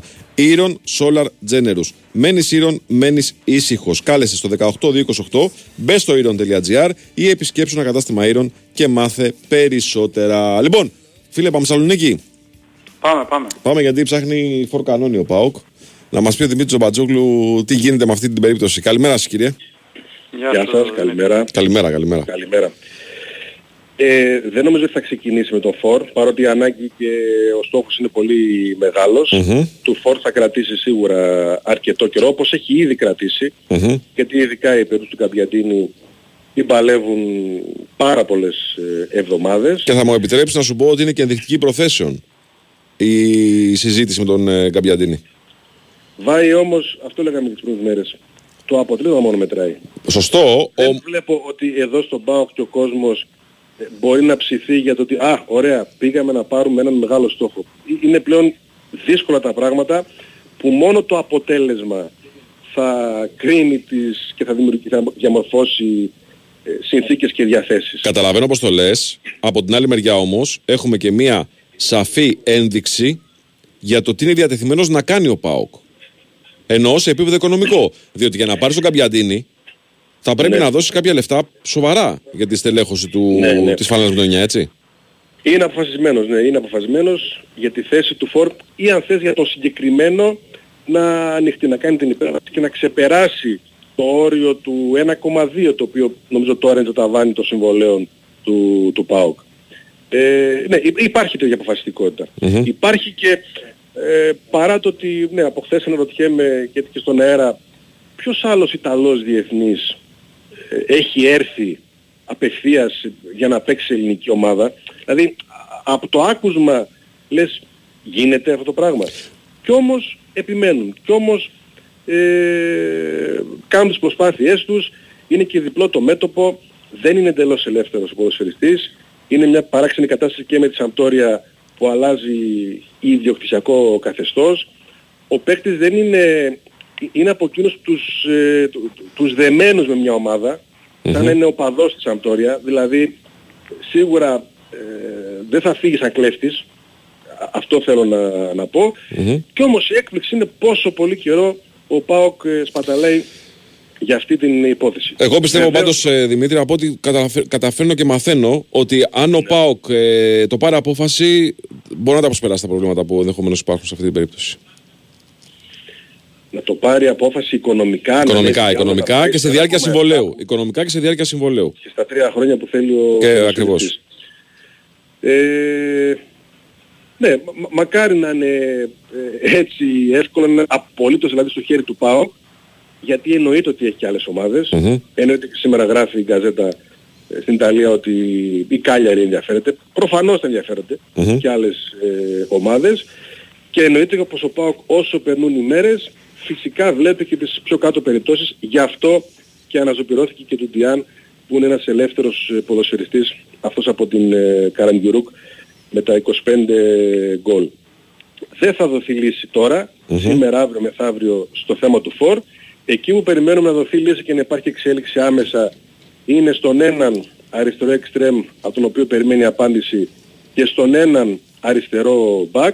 Εκεί πλέον τελειώσαν τα ψέματα, τελειώσαν τα διαδικαστικά. Είναι στην τελική φάση διαπραγματεύσεων ε, στα νούμερα, στην απάντηση και πραγματικά μπορεί να έχουμε εξέλιξη για να γίνει αρχή. Για να γίνει αρχή και επειδή ο Πάο αλήθεια είναι ότι κοιτάει προς Ιταλία σε όλες τις θέσεις, η Ιταλική αγορά είναι στις προτεραιότητές του, ε, μπορεί και η μία κίνηση να παρασύρει τη- την άλλη. Μπορεί αυτό που λέμε ότι δύσκολα κάποιος παίρνει την απόφαση ε, να έρθει από το Ιταλικό και αν είναι, γιατί ο Κούρτιτς είναι Σλοβαίνος, αλλά Ιταλοναθρεμένος κι αυτός, μπορεί η μία κίνηση να ανοίξει το δρόμο και για τις, ε, και για τις άλλες. Δύο είναι στο επίκεντρο ο αριστερός εξτρέμ και ο αριστερός ε, back. Αυτή τη στιγμή του φορ και του half ε, που λογικά θα είναι και πιο ακριβές ε, θα συνεχίσει ο ΠΑΟΚ τις ε, συζητήσεις. Δεν έχει φτάσει τελική ευθεία.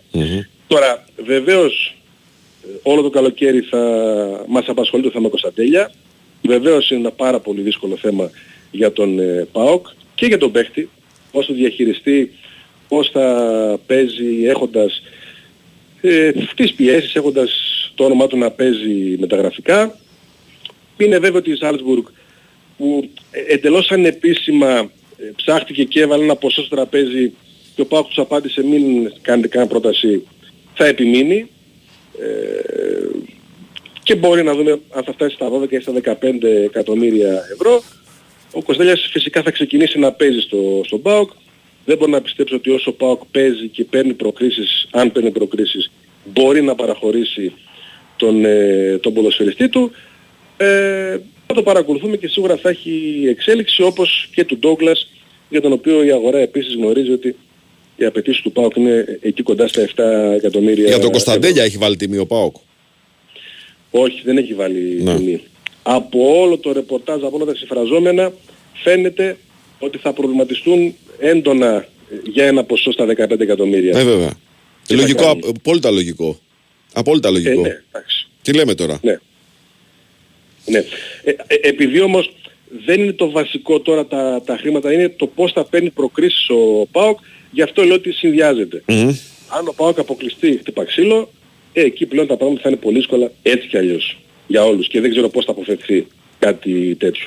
Αν προκρίνεται όμως και προχωράει και πάει και πάει ε, και φτάσει και στο, τον Αύγουστο, εκεί να δούμε τι θα απαντήσουν σε μια τέτοια μεγάλη πρόταση. Εκεί θα είναι τα πράγματα πολύ δύσκολα γιατί ο ΠΑΟΚ την έχει πατήσει. Ο ΠΑΟΚ πρόπερση, πότε ήτανε, πούλησε τον Ακπομ λίγο που παίξει με την Κράζονταρ.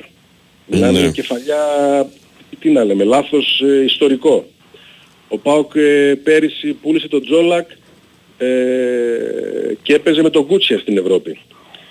Έχουν γίνει τέτοια πράγματα τα οποία τα ξέρουν. Ναι. Μεγάλα παθήματα, τα έχουν πληρώσει. Μμμ. Θα ξανακάνουν. Δεν ξέρω, τι να πω. Ναι. Από την άλλη μεριά, ξέρεις κάθε περίπτωση είναι διαφορετική. Δηλαδή και του Τσόλα και ήταν μια καλή μετακίνηση σε επίπεδο οικονομικό. Ε, Πλήρωσε διπλά και τριπλά μετά ο Πάοκ. Οκ, θα πρέπει να είναι έτοιμος σε άλλο, σε άλλο επίπεδο, να είναι έτοιμος για την αντικατάσταση του Τσόλακ. Γιατί ο Τσόλακ ήταν ένας παίχτης που έφευγε από πριν τελειώσει το, το πρωτάθλημα, έτσι. Ναι, ναι, ναι. ναι. Λοιπόν, και τα 12-15 του Κωνσταντέλια είναι λεφτά που δεν μπορεί να τα βρεις εύκολα. Ε, να τον δούμε στο γήπεδο, πώς θα ξεκινήσει. Θα είναι και η πρώτη σου παρουσία στην Ευρώπη έτσι κι αλλιώς στα, στα προκριματικά. Με την εθνική αν θα παίξει, εντάξει, όλα παίζουν ε, ρόλο. Ε, αλλά αυτή τη στιγμή στον ΠΑΟΚ όλοι δουλεύουν και όλοι καίγονται γιατί ξέρουν ότι το βασικό είναι να πάρουν προκρίσεις. Να ξεκινήσουν και να κερδίζουν. Και θα δούμε το καλοκαίρι τι μπορεί να φέρει. Δημήτρη, ένα όνομα το οποίο το στέλνουν φίλοι εδώ, Ραούλ Ντε Τομάς της Βαγεκάνο. Έχεις ακούσει κάτι; Δεν το έχω ακούσει, όχι. Όχι. Όχι, όχι. Έτσι. Δεν το έχω ακούσει. Δεν, ε, δεν νομίζω να είναι μέσα στους πρώτους ε, στόχους. Μάλιστα. Ωραία, κάτι άλλο άξιο αναφοράς έχουμε; Και η ατάκα του Βιερίνια χθες στις ακαδημίες του, ότι βεβαίως η δική του πρόθεση και απόφαση είναι να συνεχίσει. Φυσικά αν αποφάσισε να σταματήσει, το έχει ανακοινώσει. Δεν θέλει να σταματήσει ο Βιερίνια, θέλει να παίξει για ένα χρόνο ακόμη. Μένει αυτή η επαφή με τον ιδιοκτήτη και τον ε, προπονητή να τους ακούσει, να δει και τις δικές τους ε, προθέσεις και να πάρουν όλοι μαζί την ε, απόφαση. Ο Βιερίνια η δική του θέση είναι ότι ε, θέλει να παίξει ποδόσφαιρο για έναν χρόνο ακόμη. Μάλιστα. Ο Πάοκ δεν έχει πει ακόμα, έτσι. Τι θέλει. Όχι, όχι, όχι. Αλλά είναι η εβδομάδα που και αυτό θα ξεκαθαρίσει γιατί ο Πάοκ μπαίνει στο γήπεδο και είτε θα ξεκινήσει ο Βιερίνια είτε θα, θα σταματήσει. Ωραία. Ευχαριστούμε πολύ Δημητρή.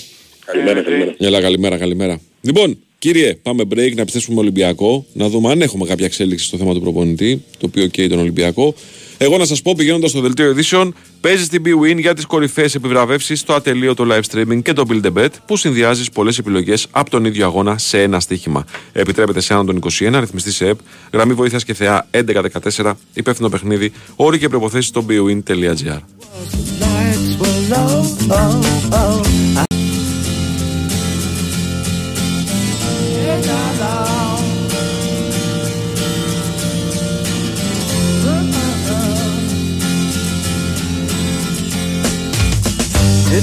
what time it was, the lights were low. Oh, oh. I leaned back on my radio. Oh, oh. Some cat was laying down some rock and roll, is all he said. Then the loud sound it seemed to fade Came back like a slow voice on a wave of fate That were no DJ, that was hazy cosmic time There's a starman waiting in the sky. He'd like to come and meet us But he thinks Λοιπόν, εδώ είμαστε. Επιστρέψαμε. BWIN Sport FM 94,6 λίγο μετά τις 11.30. Το πρεσάρισμα συνεχίζεται μετά στον Νικολογιάννη. Και Βάιο Τσούτσικα. Με Νέο Γιαζόπουλο στα πλατό και Βαλεντίνα Νικολακοπούλου στην οργάνωση παραγωγής εκπομπής. Έχουμε μία μεταγραφή στην ομάδα μπάσκετ του Περιστερίου BWIN. Ανακοίνωσε τον Ελάιτζα Μήτρου Λόγκ, τον αδερφό του Ναζ Μήτρου Λόγκ, ε, και τον ανακοίνωσε ως Έλληνα. Ε, με ελληνικό διαβατήριο, ο Ελάιτζα Μήτρου Λόγκ, για να δούμε αν θα έρθει και ο αδερφός του. Το συζητιόταν στην αρχή του καλοκαιριού ότι μπορεί να έρθει στην Ελλάδα να παίξει και αυτός ε, μπάσκετ. Λοιπόν, πάμε στον Ολυμπιακό, φίλε. Ψάχνει προπονητή Ολυμπιακός. Να δούμε τι νεότερα υπάρχουν. Νίκος Σταματέλος είναι μαζί μας. Καλημέρα σας, κύριε, τι κάνετε; Καλή σας μέρα κύριε, καλή σας μέρα. Πώς είστε; Γεια σου Νίκο. Αυτό που είπες Βάιε συζητιόταν στην αρχή του καλοκαιριού, Μμ. λες και είμαστε τέλος Αυγούστου το πες. Εντάξει, ρε παιδί μου, θέλω να πω το μεταγραφικό καλοκαιριού. Το μεταγραφικό καλοκαίρι στην Ελλάδα είναι γύρω στο τέλος Φλεβάρι. Μάλιστα. Α, εντάξει, οκ, το δέχομαι. Κατάλαβες. Δηλαδή είναι το. Ναι, το- Εντάξει. Ο χρόνος είναι Νίκο. σχετικός. Ναι, Υπάρχει θέμα Βαλβερδέ. αν δεν φύγει από την ε, Athletic, δεν υπάρχει περίπτωση να ασχοληθεί ο Ολυμπιακός με τον Βαλβέρδε. Έχει Ε, ναι, συμβόλαιο. αυτό λέω. Αν υπάρχει θέμα. Δε, ότι είναι στην Όχι, Bilbao όχι. είναι. ρε. Κοίταξε, είχε γραφτεί τις προηγούμενες ημέρες ε, στην Ισπανία ότι στην Athletic σκέφτονται τον Ιραόλα για τη θέση του Βαλβέρδε. Εγώ χαμογέλασα. Το ξαναλέω. Δεν θέλω να χάνει κανένας στη δουλειά του. Δεν θα με στεναχωρήσει να τη χάσει ο Ερνέστο και την άλλη μέρα να, να βρει. Να είμαι τίμιος. Αλλά από τα δημοσιεύματα των Ισπανών πριν από καμιά δεκαριά μέρες μέχρι σήμερα δεν έχουν αλλάξει πολλά πράγματα. Δηλαδή δεν βλέπω να, να, να προχωράσει από μάχης προπονητή η Αθλέτικ. Η, στη χώρα των Βάσκων δηλαδή τον θεωρούν ε, είσαι στο σπίτι σου και προχωράμε μαζί. Δεν βγήκαμε Ευρώπη, θα το καταφέρουμε του χρόνου. Μάλιστα. Αυτό είναι το θέμα. Σε ό,τι αφορά τώρα τον Ολυμπιακό, το θέμα του προπονητή του Ολυμπιακού, ε, το κεφάλαιο Μαρτίνεθ θα κλείσει θετικά ή αρνητικά ε, μέχρι την Κυριακή υπολογίζω, ίσως και νωρίτερα. Δηλαδή ή τον παίρνεις, υπογράφεις ε, ανακοίνωση συμβολέων ε, και συνεργασίας ή πας σε πλαν B. Που και αυτό δεν μπορεί να αργήσει για ευνόητους λόγους. Γιατί έχει 16 ο μήνας, στις 26 μαζεύεται η ομάδα. Και ο Κορδόν μαζί με τον προπονητή και τη διοίκηση θα πρέπει να προχωρήσουν σε κάποιες κινήσεις, απαραίτητες κινήσεις για να φτιαχτεί η ομάδα εν ώψη της ε, νέας αγωνιστικής περίοδου. Έχει ο Ολυμπιακός το, το πρώτο επίσημο αγώνα στις 10 Αυγούστου, ε, αλλά στις 5, φεύγουν, στις 5 Ιουλίου φεύγουν για προετοιμασία. Ποιοι θα πάνε. Πρέπει να γίνει... Όλα αυτά πρέπει να γίνουν. Αυτό μήπως το δουλεύει ο Κορδόν στο κομμάτι Ο αυτό; Κορδόν δουλεύει. Ναι. Ο Κορδόν το δουλεύει, αλλά δεν μπορεί να το δουλέψει μόνος του. Χρειάζεται και ο προπονητής. Αυτό θέλω να πω. Ναι. Ο Κορδόν έχει κάνει αρκετή δουλειά. Δηλαδή, αν ανακοινωθεί τώρα ο προπονητής, ο Κορδόν έχει να του κατεβάσει μια λίστα για χαφ πρώτα απ' όλα, γιατί ψάχνει ένα να... ε, θέλει, όχι ψάχνει, ψάχνει εννοείται, αλλά θέλει ο Ολυμπιακός ένα χαφ επίπεδου εμιλά. Ένα Και θέλει, καλύτερο. ένα θέλει ή δύο. Ένα, ένα σίγουρα. Ναι. Ε, ένα σίγουρα. Αυτό είναι δεδομένο ότι θέλει έναν. Ας πάρει πρώτα το ένα και μετά βλέπουμε για δεύτερο. Που σίγουρα θέλει και δεύτερο. Δηλαδή και ποιοτικά και ποσοτικά είναι το θέμα στα χαρτ. Το είπαμε και τις προηγούμενες μέρες. Δύο κεντρικούς αμυντικούς, δύο εξτρέμ, ένα επιθετικό. Όλα αυτά μιλάμε για παίκτες που, που θα, θα στελεχώσουν την βασική ενδεκάδα του Ολυμπιακού. Που θα είναι συνεχώς στα πλάνα του προπονητή. Το ξέρει ο Κορδόν, το ξέρουν άπαντες στον Ολυμπιακό α, ότι αυτές είναι οι ανάγκες. Αλλά ό,τι τη δουλειά και αν έχει κάνει ο Κορδόν, που το ξαναλέω έχει κάνει, χρειάζεται και ο προπονητής. Γι' αυτό ε, άμεσα θα τελειώσει το θέμα του Μαρτίνεθ, είτε θετικά είτε αρνητικά και αν τελειώσει αρνητικά, για οποιοδήποτε λόγο, θα πάμε σε πλан B. Γι' αυτό εγώ καταλαβαίνω ότι η καθυστέρηση του Μαρτίνεθ γίνεται γιατί κάτι περιμένουμε. Γιατί δεν μπορεί ο Ολυμπιακός να μην το αντιλαμβάνεται. Εγώ αυτό, είμαι με ε. το Βάιο σε αυτό. Έτσι. Εγώ πιστεύω, ταπεινή μου άποψη χωρίς να ξέρω κάτι, ε. Εγώ Ναι, το πιστεύω ότι το καταλαβαίνω, Μαρτίν... Τάσο. Το Ναι. καταλαβαίνω αυτό που λες και συμφωνώ και εγώ, γιατί και εγώ εισπράττω ε, από το ρεπορτάζ από την Ισπανία ότι ο Ολυμπιακός δεν έχει μείνει μόνο στο Μαρτίνεθ. Ναι, εγώ, τι- εγώ τι καταλαβαίνω. Εγώ καταλαβαίνω ότι ο Μαρτίνη τον έχει έτοιμο, ο Ολυμπιακός. Δηλαδή ότι τώρα θέλει το- τον ανακοινώνει που λέει ο λόγος. Αλλά Και εγώ περιμένει έτσι είναι κάτι τα πράγματα. καλύτερο. Περίπου, περίπου έτσι. Ναι, συμφωνώ. Συμφωνώ, συμφωνώ. Συμφωνώ. Ε, αυτό εισπράττω και εγώ σου λέω στο ρεπορτάζ Ναι, ναι. σε όλα τα τηλέφωνα που έχουν γίνει προς Ισπανία μεριά. Γιατί στον Ολυμπιακό ξαναλέω, σιγή ηχθείως, τίποτα, κουβέντα. Το μόνο που έχουν πει τις προηγούμενες μέρες ότι δεν, έχουμε συμφωνία με τον, ε, δεν υπάρχει συμφωνία με τον Μαρτίνεθ. Ναι. Αλλά επίσης νιώθω ότι σύντομα θα υπάρχουν εξελίξεις. Ε, θα τελειώσει δηλαδή το θέμα του προπονητή. Θα πάνε ο Μαρτίνεθ, θα είναι ο Ιραόλα, θα είναι κάποιος άλλος. Ε, θα τελειώσει σύντομα. Για ευνοητούς λόγους δηλαδή, δεν χρειάζεται να το αναλύσουμε παραπάνω. Δεν είναι ε, 20 Φλεβάρι Μα- και χτίζουμε την ομάδα για τη νέα σεζόν. Ακριβώς και ήδη έχει καθυστερήσει ο Ολυμπιακός. Γι' αυτό λέω ότι το ρίσκο που παίρνει είναι αρκετά μεγάλο. Γιατί πρέπει να γίνουν πολλά πράγματα σε μικρό χρονικό διάστημα. Άρα προφανώς το ρίσκο πρέπει να αξίζει τον, το- τον κόπο, έτσι. Εννοείται. Πρόσεξε, ε, και ο Μαρτίνεθ, μην, μην πάμε δηλαδή στη λογική, μην, μην, μην νομίζει ο κόσμος ότι αν τελικά είναι ο Μαρτίνεθ ο προπονητής και δεν είναι ο Ιραόλα, να κρατήσουμε ένα όνομα που έχει ακουστεί, ε, ότι είναι κακή επιλογή για τον Ολυμπιακό. Μια χαρά προπονητής είναι ο Μαρτίνεθ. Οι καλές και οι κακές επιλογές κρίνονται μέσα στο γήπεδο. Ρα, εννοείται Νίκο. αυτό. Εννοείται αυτό. Αλλά ε, στη, και στη, σε θεωρητικό επίπεδο, αυτά που μπορούμε να μάθουμε από, και μπορούμε να δούμε από το τι έχει κάνει στην Ισπανία, είναι ένας προπονητής που μπορεί να φέρει τον Ολυμπιακό εκεί που θέλει. Να σου το πω διαφορετικά. Να σου το πω διαφορετικά. Γιατί νομίζω θα συμφωνήσουμε Ναι. και οι δύο σε αυτό. Αν δεν είχε την κακή χρονιά με την Εσπανιόλ, δεν θα το συζητάγαμε. Συμφωνούμε απόλυτα. Έτσι. Συμφωνούμε απόλυτα. Μα και ο Βαλβέρδε ε, όταν, α, όταν έρθει στον Ολυμπιακό είχε κακή χρονιά με την Εσπανιόλ. Δεν έπεσε η Εσπανιόλ. Ε, απλά είχε κακή, και, και, ακόμα και ο Ερνέστο είχε κακή χρονιά με την Εσπανιόλ, με την ίδια ομάδα κιόλας. Ναι, ναι. Δεν είχε πάει στο τελικό του έφατε μια χρονιά και την άλλη χρονιά είχε κακή ομάδα. Ενώ είχε πολύ καλό πρώτο γύρο, είχε πολύ κακό δεύτερο γύρο. Μμμ. Σε Και επίπεδο. συμφωνώ ότι είναι αυτή η παράμετρος που λέει ο προθέτης. Ναι. σε επίπεδο παικτών που ανήκουν στο ρόστερ έχουμε καμιά εξέλιξη, έχουμε καμιά ένδειξη για το τι θα δούμε τις επόμενες μέρες. Έχουμε κάποια, πώς να το πω τώρα έτσι, όχι ανακοίνωση προθέσεων, ένδειξη προθέσεων όμως για τους ποδοσφαιριστές που γυρίζουν ως δανεικοί πίσω, από δανεικοί μάλλον πίσω. Υπάρχουν διάφορα δημοσιεύματα κυρίως για τους ξένους, για τον Ονιεκούρου για παράδειγμα που έλεγες και χθες με ρώτησε φίλος. Βάιε για τα... Ναι, ο, ο κολλητός μου. ε, θα εμφανιστεί, αυτός είναι ικανός να, να εμφανιστεί πρώτης του Ρέντι με πράσινο μαλλί πάλι. Τώρα θα μου πεις, ρε φίλε το έβαψε πράσινο μαλλί μετά τον αποκλεισμό από τη Λιτογκούρετς. Ναι. Εντάξει, Νιγηριανός Ε, είναι ο δεν άνθρωπος. Είναι το εθνικό του χρώμα το πράσινο, ρε παιδιά. το πράσινο είναι το εθνικό του χρώμα. Και μα αρέσουν και οι Boston Celtics, αφού έχει βγάλει και φανέλα Boston Celtics. Είχε βάλει. Έχει πάει στην προπόνηση του Ολυμπιακού όπως τον Σέλτη της φανέλα. Μπράβο. Ωραία. Τι, επειδή είχε ένα τριφύλι, οκ. Και τι έγινε. Είναι αμερικάνικο, δεν είναι ελληνικό. Καταλαβαίνεις τώρα, εμένα ούτε το πράσινο με ενοχλεί που μπω στο Celtics προς Θεού. Αλλά Ναι. καταλαβαίνεις ότι όταν έχεις χάσει από την Λουντογκόρετς και η πρώτη σου ανάρτηση στα μέσα κοινωνικής δικτύωσης είναι ότι πήγα στην Κωνσταντινούπολη να βάψω το μαλλί μου πράσινο. Υπάρχει ένα πρόβλημα. Έχουν μαλλιά Νίκο μου και δεν ξέρουν τι να τα κάνουν. Ε, τα έχουμε πει αυτά. Σωστό αυτό. Ε, όταν και εμάς που δεν έχουμε. Ναι.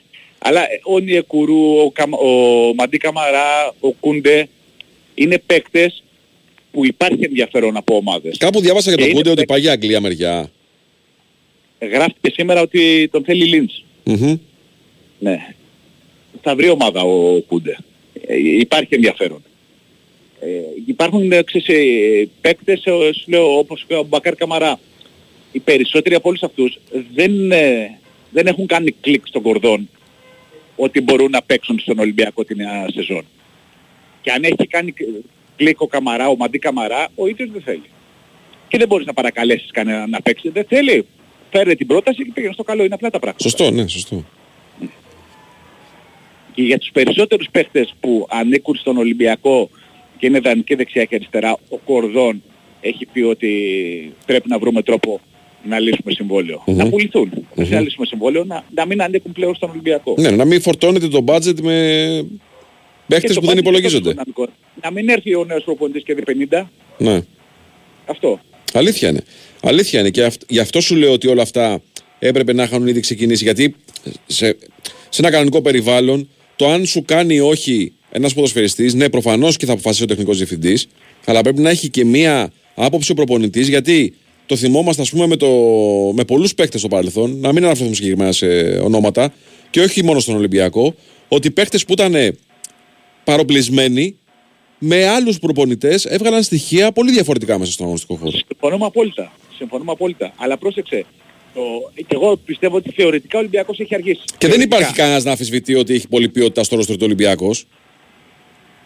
Όχι, ούτε και, ούτε και σε αυτό διαφωνούμε. Έτσι. Το θέμα είναι ποιοι θα μείνουν.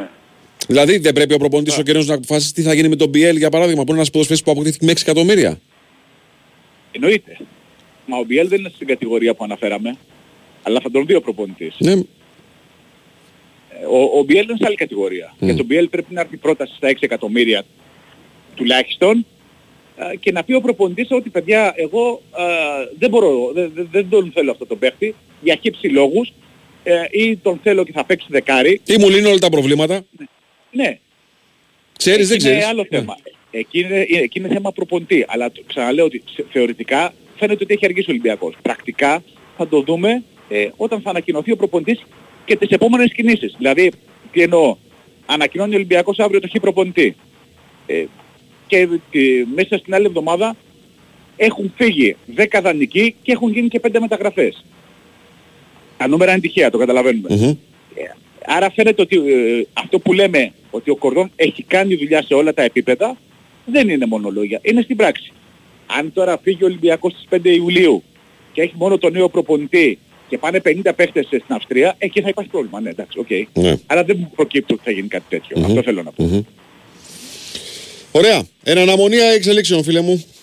Αυτά, να είστε καλά. Καλημέρα. Έγινε Νίκο. Καλημέρα, καλώ σου κου. Καθυστερεί ο Ολυμπιακός, φίλε, καθυστερεί πάρα πολύ. Εγώ πιστεύω ότι είναι αυτό που λες πάντως. Αλλά ναι, προφανώς για να παίρνει αυτό Ο το Ολυμπιακός ρίσκο. πρέπει να περιμένει, πιστεύω εγώ, χωρίς να γνωρίζω το παραμικρό, αλλά επειδή όντως λέγεται του Μαρτίνεθ είναι μια απλή υπόθεση, πρέπει να περιμένει κάτι από κάποιον άλλον προπονητή, εξαντλεί τα περιθώρια και εντάξει. Αυτό, αυτό που είπες εχθές δηλαδή πιστεύω ότι αυτό είναι. Μμμ, μμμ. Ωραία, πάμε ένα break και γυρίζουμε με τα ξένα μας. Give you my dawn surprise. Η Winsport FM 94,6 For your eyes only. Μια ιστορία αγάπης για δύο μάτια που ήθελαν να δουν πολλά, όμως ένιωθαν κουρασμένα και ξηρά. Μέχρι που μπήκαν στη ζωή τους οι οφθαλμικές σταγόνες με πανθέν. Με Panthen Eye Drops ενυδατώνουν και ανακουφίζουν τα μάτια σας από κόπωση, ερεθισμό και ξηρότητα. Με Panthen Eye Drops για τα μάτια σας μόνο. Από την Bayer. Λοιπόν, μπαίνω volkswagen.gr, κλείνω ραντεβού, πάω για σερβις και μετά... Και μετά; Ε, καμινάκια, βάτσες, κουνούπες. Αστυπάλαια δηλαδή. Το Volkswagen σου σε ταξιδεύει στην πεταλούδα του Αιγαίου για να ζήσεις το πρωτοποριακό έργο Αστυπάλαια, έξυπνο και αηφόρο νησί. Κλείσε online το σερβις του, πραγματοποίησέ το στο εξουσιοδοτημένο δίκτυο έως τις 15 Ιουλίου και διεκδίκησε τρία τριήμερα ταξίδια για δύο και άλλα μοναδικά δώρα. Κλείσε σήμερα online ραντεβού στο volkswagen.gr. Ψάχνεις φίλτρο νερού για καθαρό, υγιεινό, φιλτραρισμένο νερό; Κάμελοτ. 42 χρόνια πρωτοπορίας, ποιότητας, αξιοπιστίας με τις πιο υψηλές προδιαγραφές υπηρεσιών, πιστοποιήσεων και βραβεύσεων. Νούμερο 1 επιλογή για καθαρό, υγιεινό, φιλτραρισμένο νερό στο χώρο σας. Καλέστε μας τώρα στο τηλέφωνο 211 955 7575 ή μπείτε στο site μας camelotwater.com και κλείστε ένα ραντεβού εντελώς δωρεάν στο χώρο σας χωρίς καμία υποχρέωση για να σας δείξουμε από κοντά το Imperial Plus όπου και αν βρίσκεστε. Ένας αρμόδιος συμβουλός μας θα σας επισκεφτεί και θα σας κάνει δωρεάν πειράματα από κοντά στο χώρο σας. Θα δοκιμάσετε καθαρό, υγιεινό νερό και θα καταλάβετε και εσείς την αξία του και την αναγκαιότητα του φίλτρου Imperial της Camelot. Το Imperial προσφέρει καθαρό, φρέσκο, υγιεινό, φιλτραρισμένο νερό για να πίνετε, να μαγειρεύετε και να πλένετε τα τρόφιμά σας για έναν ολόκληρο χρόνο με μόνο από 89 ευρώ και δωρεάν εγκατάσταση στο χώρο σας. Camelot, συνώνυμο με την πρόληψη και την καλή υγεία. Κλείστε απαλά τα μάτια, βαθιά εισπνοή καθαρού αέρα, αργή εκπνοή ακρίβειας. Χαλαρώστε, έχετε κλιματιστικό Inventor. Με ενεργειακή κλάση Α3 σε ψήξη και θέρμανση και στα 24.000 BTU και αισθητήρα κίνησης για εξοικονόμηση ενέργειας όλο τον χρόνο. Inventor. Ζήσε την τεχνολογία του αύριο. Και φέτος στηρίζουμε μαζί το χαμόγελο του παιδιού. Το κορυφαίο ελληνικό τουρνουά 3x3 στοίχημα Aegean Ball Festival επιστρέφει στις 7 με 9 Ιουλίου 2023 στη Σύρο. Η πλατεία Μιαούλη μπροστά από το εμβληματικό δημαρχιακό μέγαρο της Ερμούπολης μεταμορφώνεται και θα φιλοξενήσει για ακόμα μία χρονιά κορυφαίους αθλητές του παγκόσμιου μπάσκετ και όχι μόνο. Μικρούς και μεγάλους λάτρεις του αθλήματος και σημαντικές προσωπικότητες από τον καλλιτεχνικό χώρο. Φυσικά με την υπογραφή του Γιώργου Πρίντεζη. Φτιάξε την ομάδα σου και δήλωσε συμμετοχή στο aegeanball.gr. Ξεκίνα προπόνηση. Ετοίμασε βαλίτσες και σε περιμένουμε στη Σύρο για μία μοναδική εμπειρία. Χορηγός επικοινωνίας Sky 100,3. Η Winsport FM 94,6 Πειράζει να πάω εγώ στο Aegean Ball και να κάτσω σε ένα ουζερί να πίνω ούζα στη Σύρο. Πειράζει και να τους βλέπω να παίζουν μπάσκετ, όχι, ε. Δεν πειράζει. Ε, λοιπόν, είδες καθόλου εχθές, φιλέ, το Ισπανία-Ιταλία; Όχι, όχι. Όχι, ε. ε. Και εγώ δεν το είδα καθόλου, γιατί είχαμε ασχολούμασταν με τα όσα γινόντουσαν στο Ολυμπιακό Στάδιο. Αν μας βοηθήσει ο Χρήστος Τυρακόπουλο, δεν ξέρω, έχω ανοίξει εικόνα. Εσύ, καλημέρα. Καλημέρα, καλημέρα. Καλημέρα. Όχι, ούτε εγώ έχω Ούτε εικόνα εσύ το είδες, από ε; εμάς. Έχω εικόνα όμως από το ότι ο Χωσέλου έχει τρία γκολ σε τρεις συμμετοχές που δεν είναι ολόκληρες ε, με την εθνική ομάδα έχοντας παίξει τα 270 λεπτά. Σημαίνει ότι έχει ένα γκολ ανά 81 λεπτά συμμετοχής. Είναι τρομερά εντυπωσιακό. Ναι, τρομερό. Ε, βέβαια. Και χθες ήταν και το Ε, νικητήριο γκολ, έτσι, το Χθες Χωσέλου. ήταν το νικητήριο γκολ, το οποίο σώζει τουλάχιστον προς το παρόν. Και ξέρεις πάντα και ένας τίτλος, ε, ας είναι και το Nations League τώρα μεθαύριο Ισπανία-Κροατία, πάντα σου κερδίζει χρόνο ως προπονητή και μετά δεν ξέρεις ποτέ. Ο Ντελαφουέντε είναι από την πρώτη στιγμή ο Βακομύρης. Σε πίεση. Ε, σε πίεση. Ναι, ναι, Από την πρώτη στιγμή που ανέλαβε πριν παίξει καν το πρώτο παιχνίδι το μάτι. Ε, η νίκη χθες νομίζω ότι από την άλλη τον φίλο τον, τον Άκη τον Ασημακόπουλο με τον οποίο επικοινωνώ έτσι πολλές φορές ε, κυρίως με mail διαφωνούμε σε δεκάδες πράγματα δεν έχει καμία σχέση με το χώρο μας απλώς είναι πραγματικά μη σου πω ότι ξέρει πράγματα που δεν ξέρουν δημοσιογράφοι δημοσιογράφοι. Επιμένεις σε ορισμένα πράγματα την μπαίνω και εγώ με μέσα να την μπαίνω έτσι κι αλλιώς. Ε, μου λέγει όμως πριν το μάτς χθες Λέει εσύ Χρήστο, λέει, η, η ποιότητα των Ισπανών, γιατί άκουσα που σας είπα στον αέρα ότι εγώ βλέπω Ιταλία. Και μου λέει εγώ βλέπω Ισπανία γιατί ένας ρόδρυ μόνος του είναι πιο ποιοτικός από έξι Ιταλούς μου λέει που μπορεί να βάλει ο Μαντσίνη στα χά. Άμα το σκεφτείς και άμα το δεις τι παίκτες βγάζουν οι Ισπανοί διαρκώς από κάτω, όχι ότι τα λέω δεν βγάζουν, μια χαρά βγάζουν και τα αλλά ρε παιδί μου κοίταξε τη 15 ετία τη τελευταία και ας μην έχουν πάρει τίτλους οι Ισπανοί μετά την, την, την, το 8-10-12 ετσι Μετα, κοίταξε τι παίχτες διαρκώς βγάζουν σε πάρα πολλές θέσεις. Σε πάρα πολλές θέσεις. Η, α, η δουλειά που γίνεται σε όλες τις Ισπανικές Ακαδημίες ε, δεν ξέρω, πραγματικά είναι.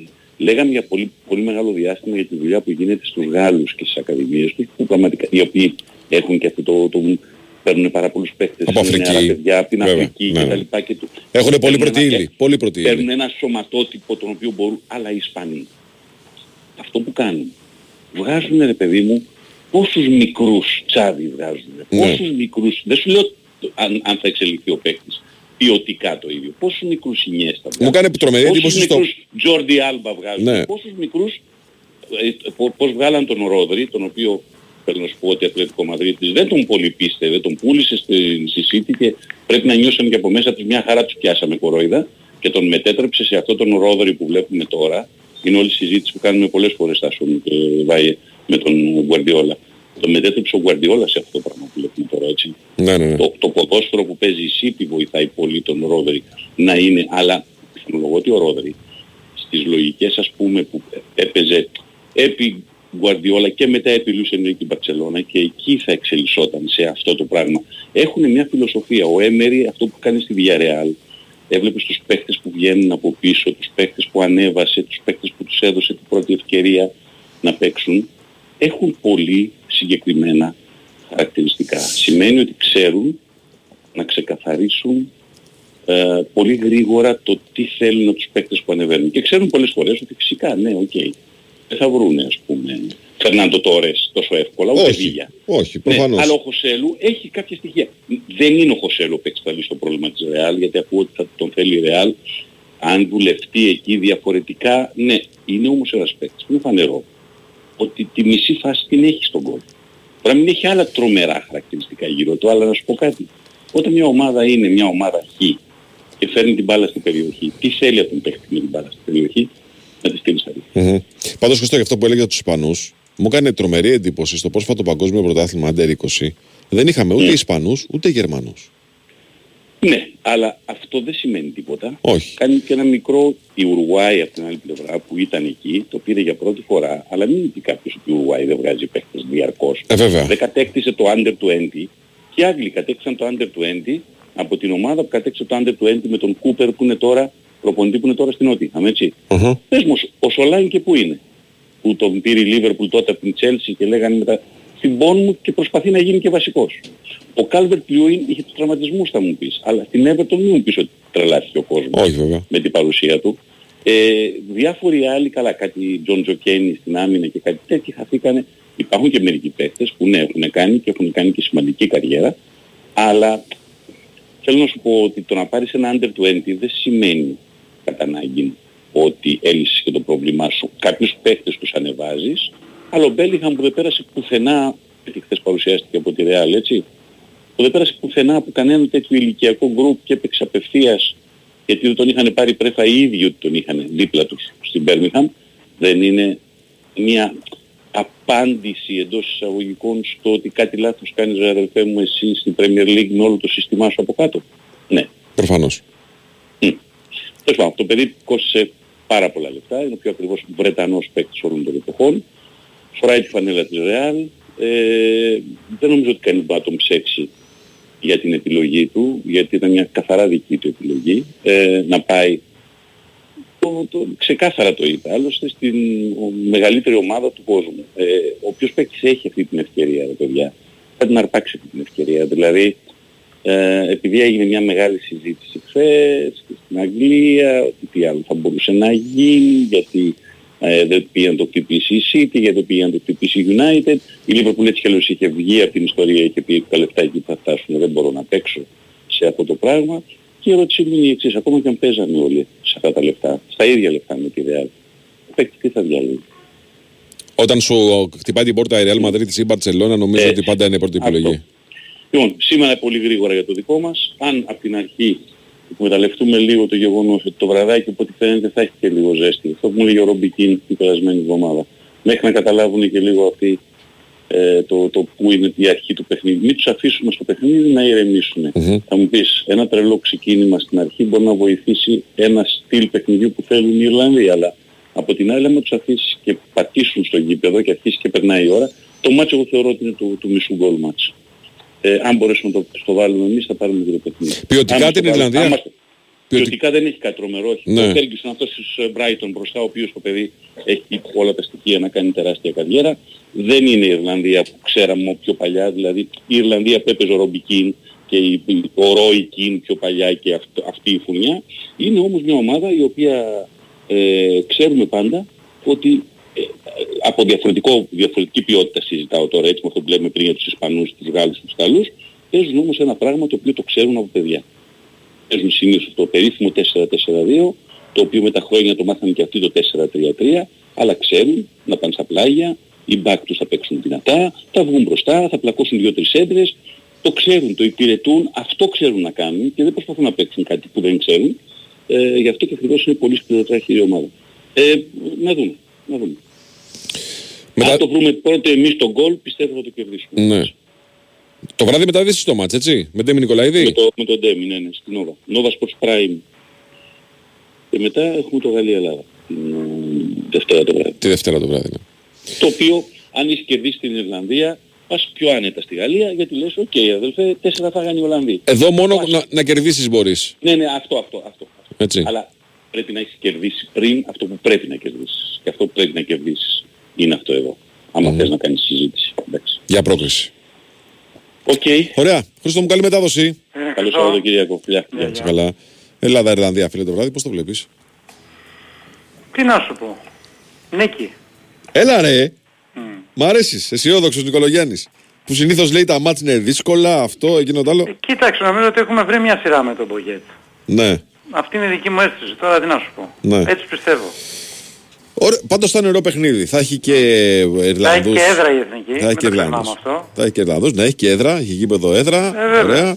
Εντάξει, τα- βέβαια τα εστία είναι λίγο ακριβά. Λίγο ακριβό, λίγο εστία είναι ακριβά, η αλήθεια Είναι, είναι η αλήθεια είναι αυτό. 30 ευρώ είναι τα φθηνότερα. Ε, 40 τώρα. Ήταν 20, αλλά Ε, όχι, ξαναδόθηκαν. είναι, ε, άμα έχεις φθηνότερο 40 ευρώ το εισιτήριο, το φθηνότερο είναι ακριβά. Ναι, αλλά ρε παιδί μου, εντάξει, είναι, είναι κλουβάκι, είναι γήπεδο κλουβί, είναι, θα είναι και Ιρλανδοί 3.000 εκεί που σημαίνει ότι οι μπύρες στη Νέα Φιλαδέλφια θα εξαφανιστούν από νωρίς. Θέλει προσοχή, θέλει ηρεμία και φίλε, μακάρι να έρθει το αποτέλεσμα. Μακάρι. Ναι. Μακάρι. Ωραία. Ήταν ο Τάσος Νικολογιάννης, Ήταν ο Βάης Τσούτσικας. ήταν ο Νέος Κιαζόπουλος στα πλατό, ήταν η Βαλεντίνα Νικολακοπούλου στην οργάνωση παραγωγής εκπομπής, ακολουθεί δελτίο ειδήσεων και μετά Χρήστος Ρομπολής.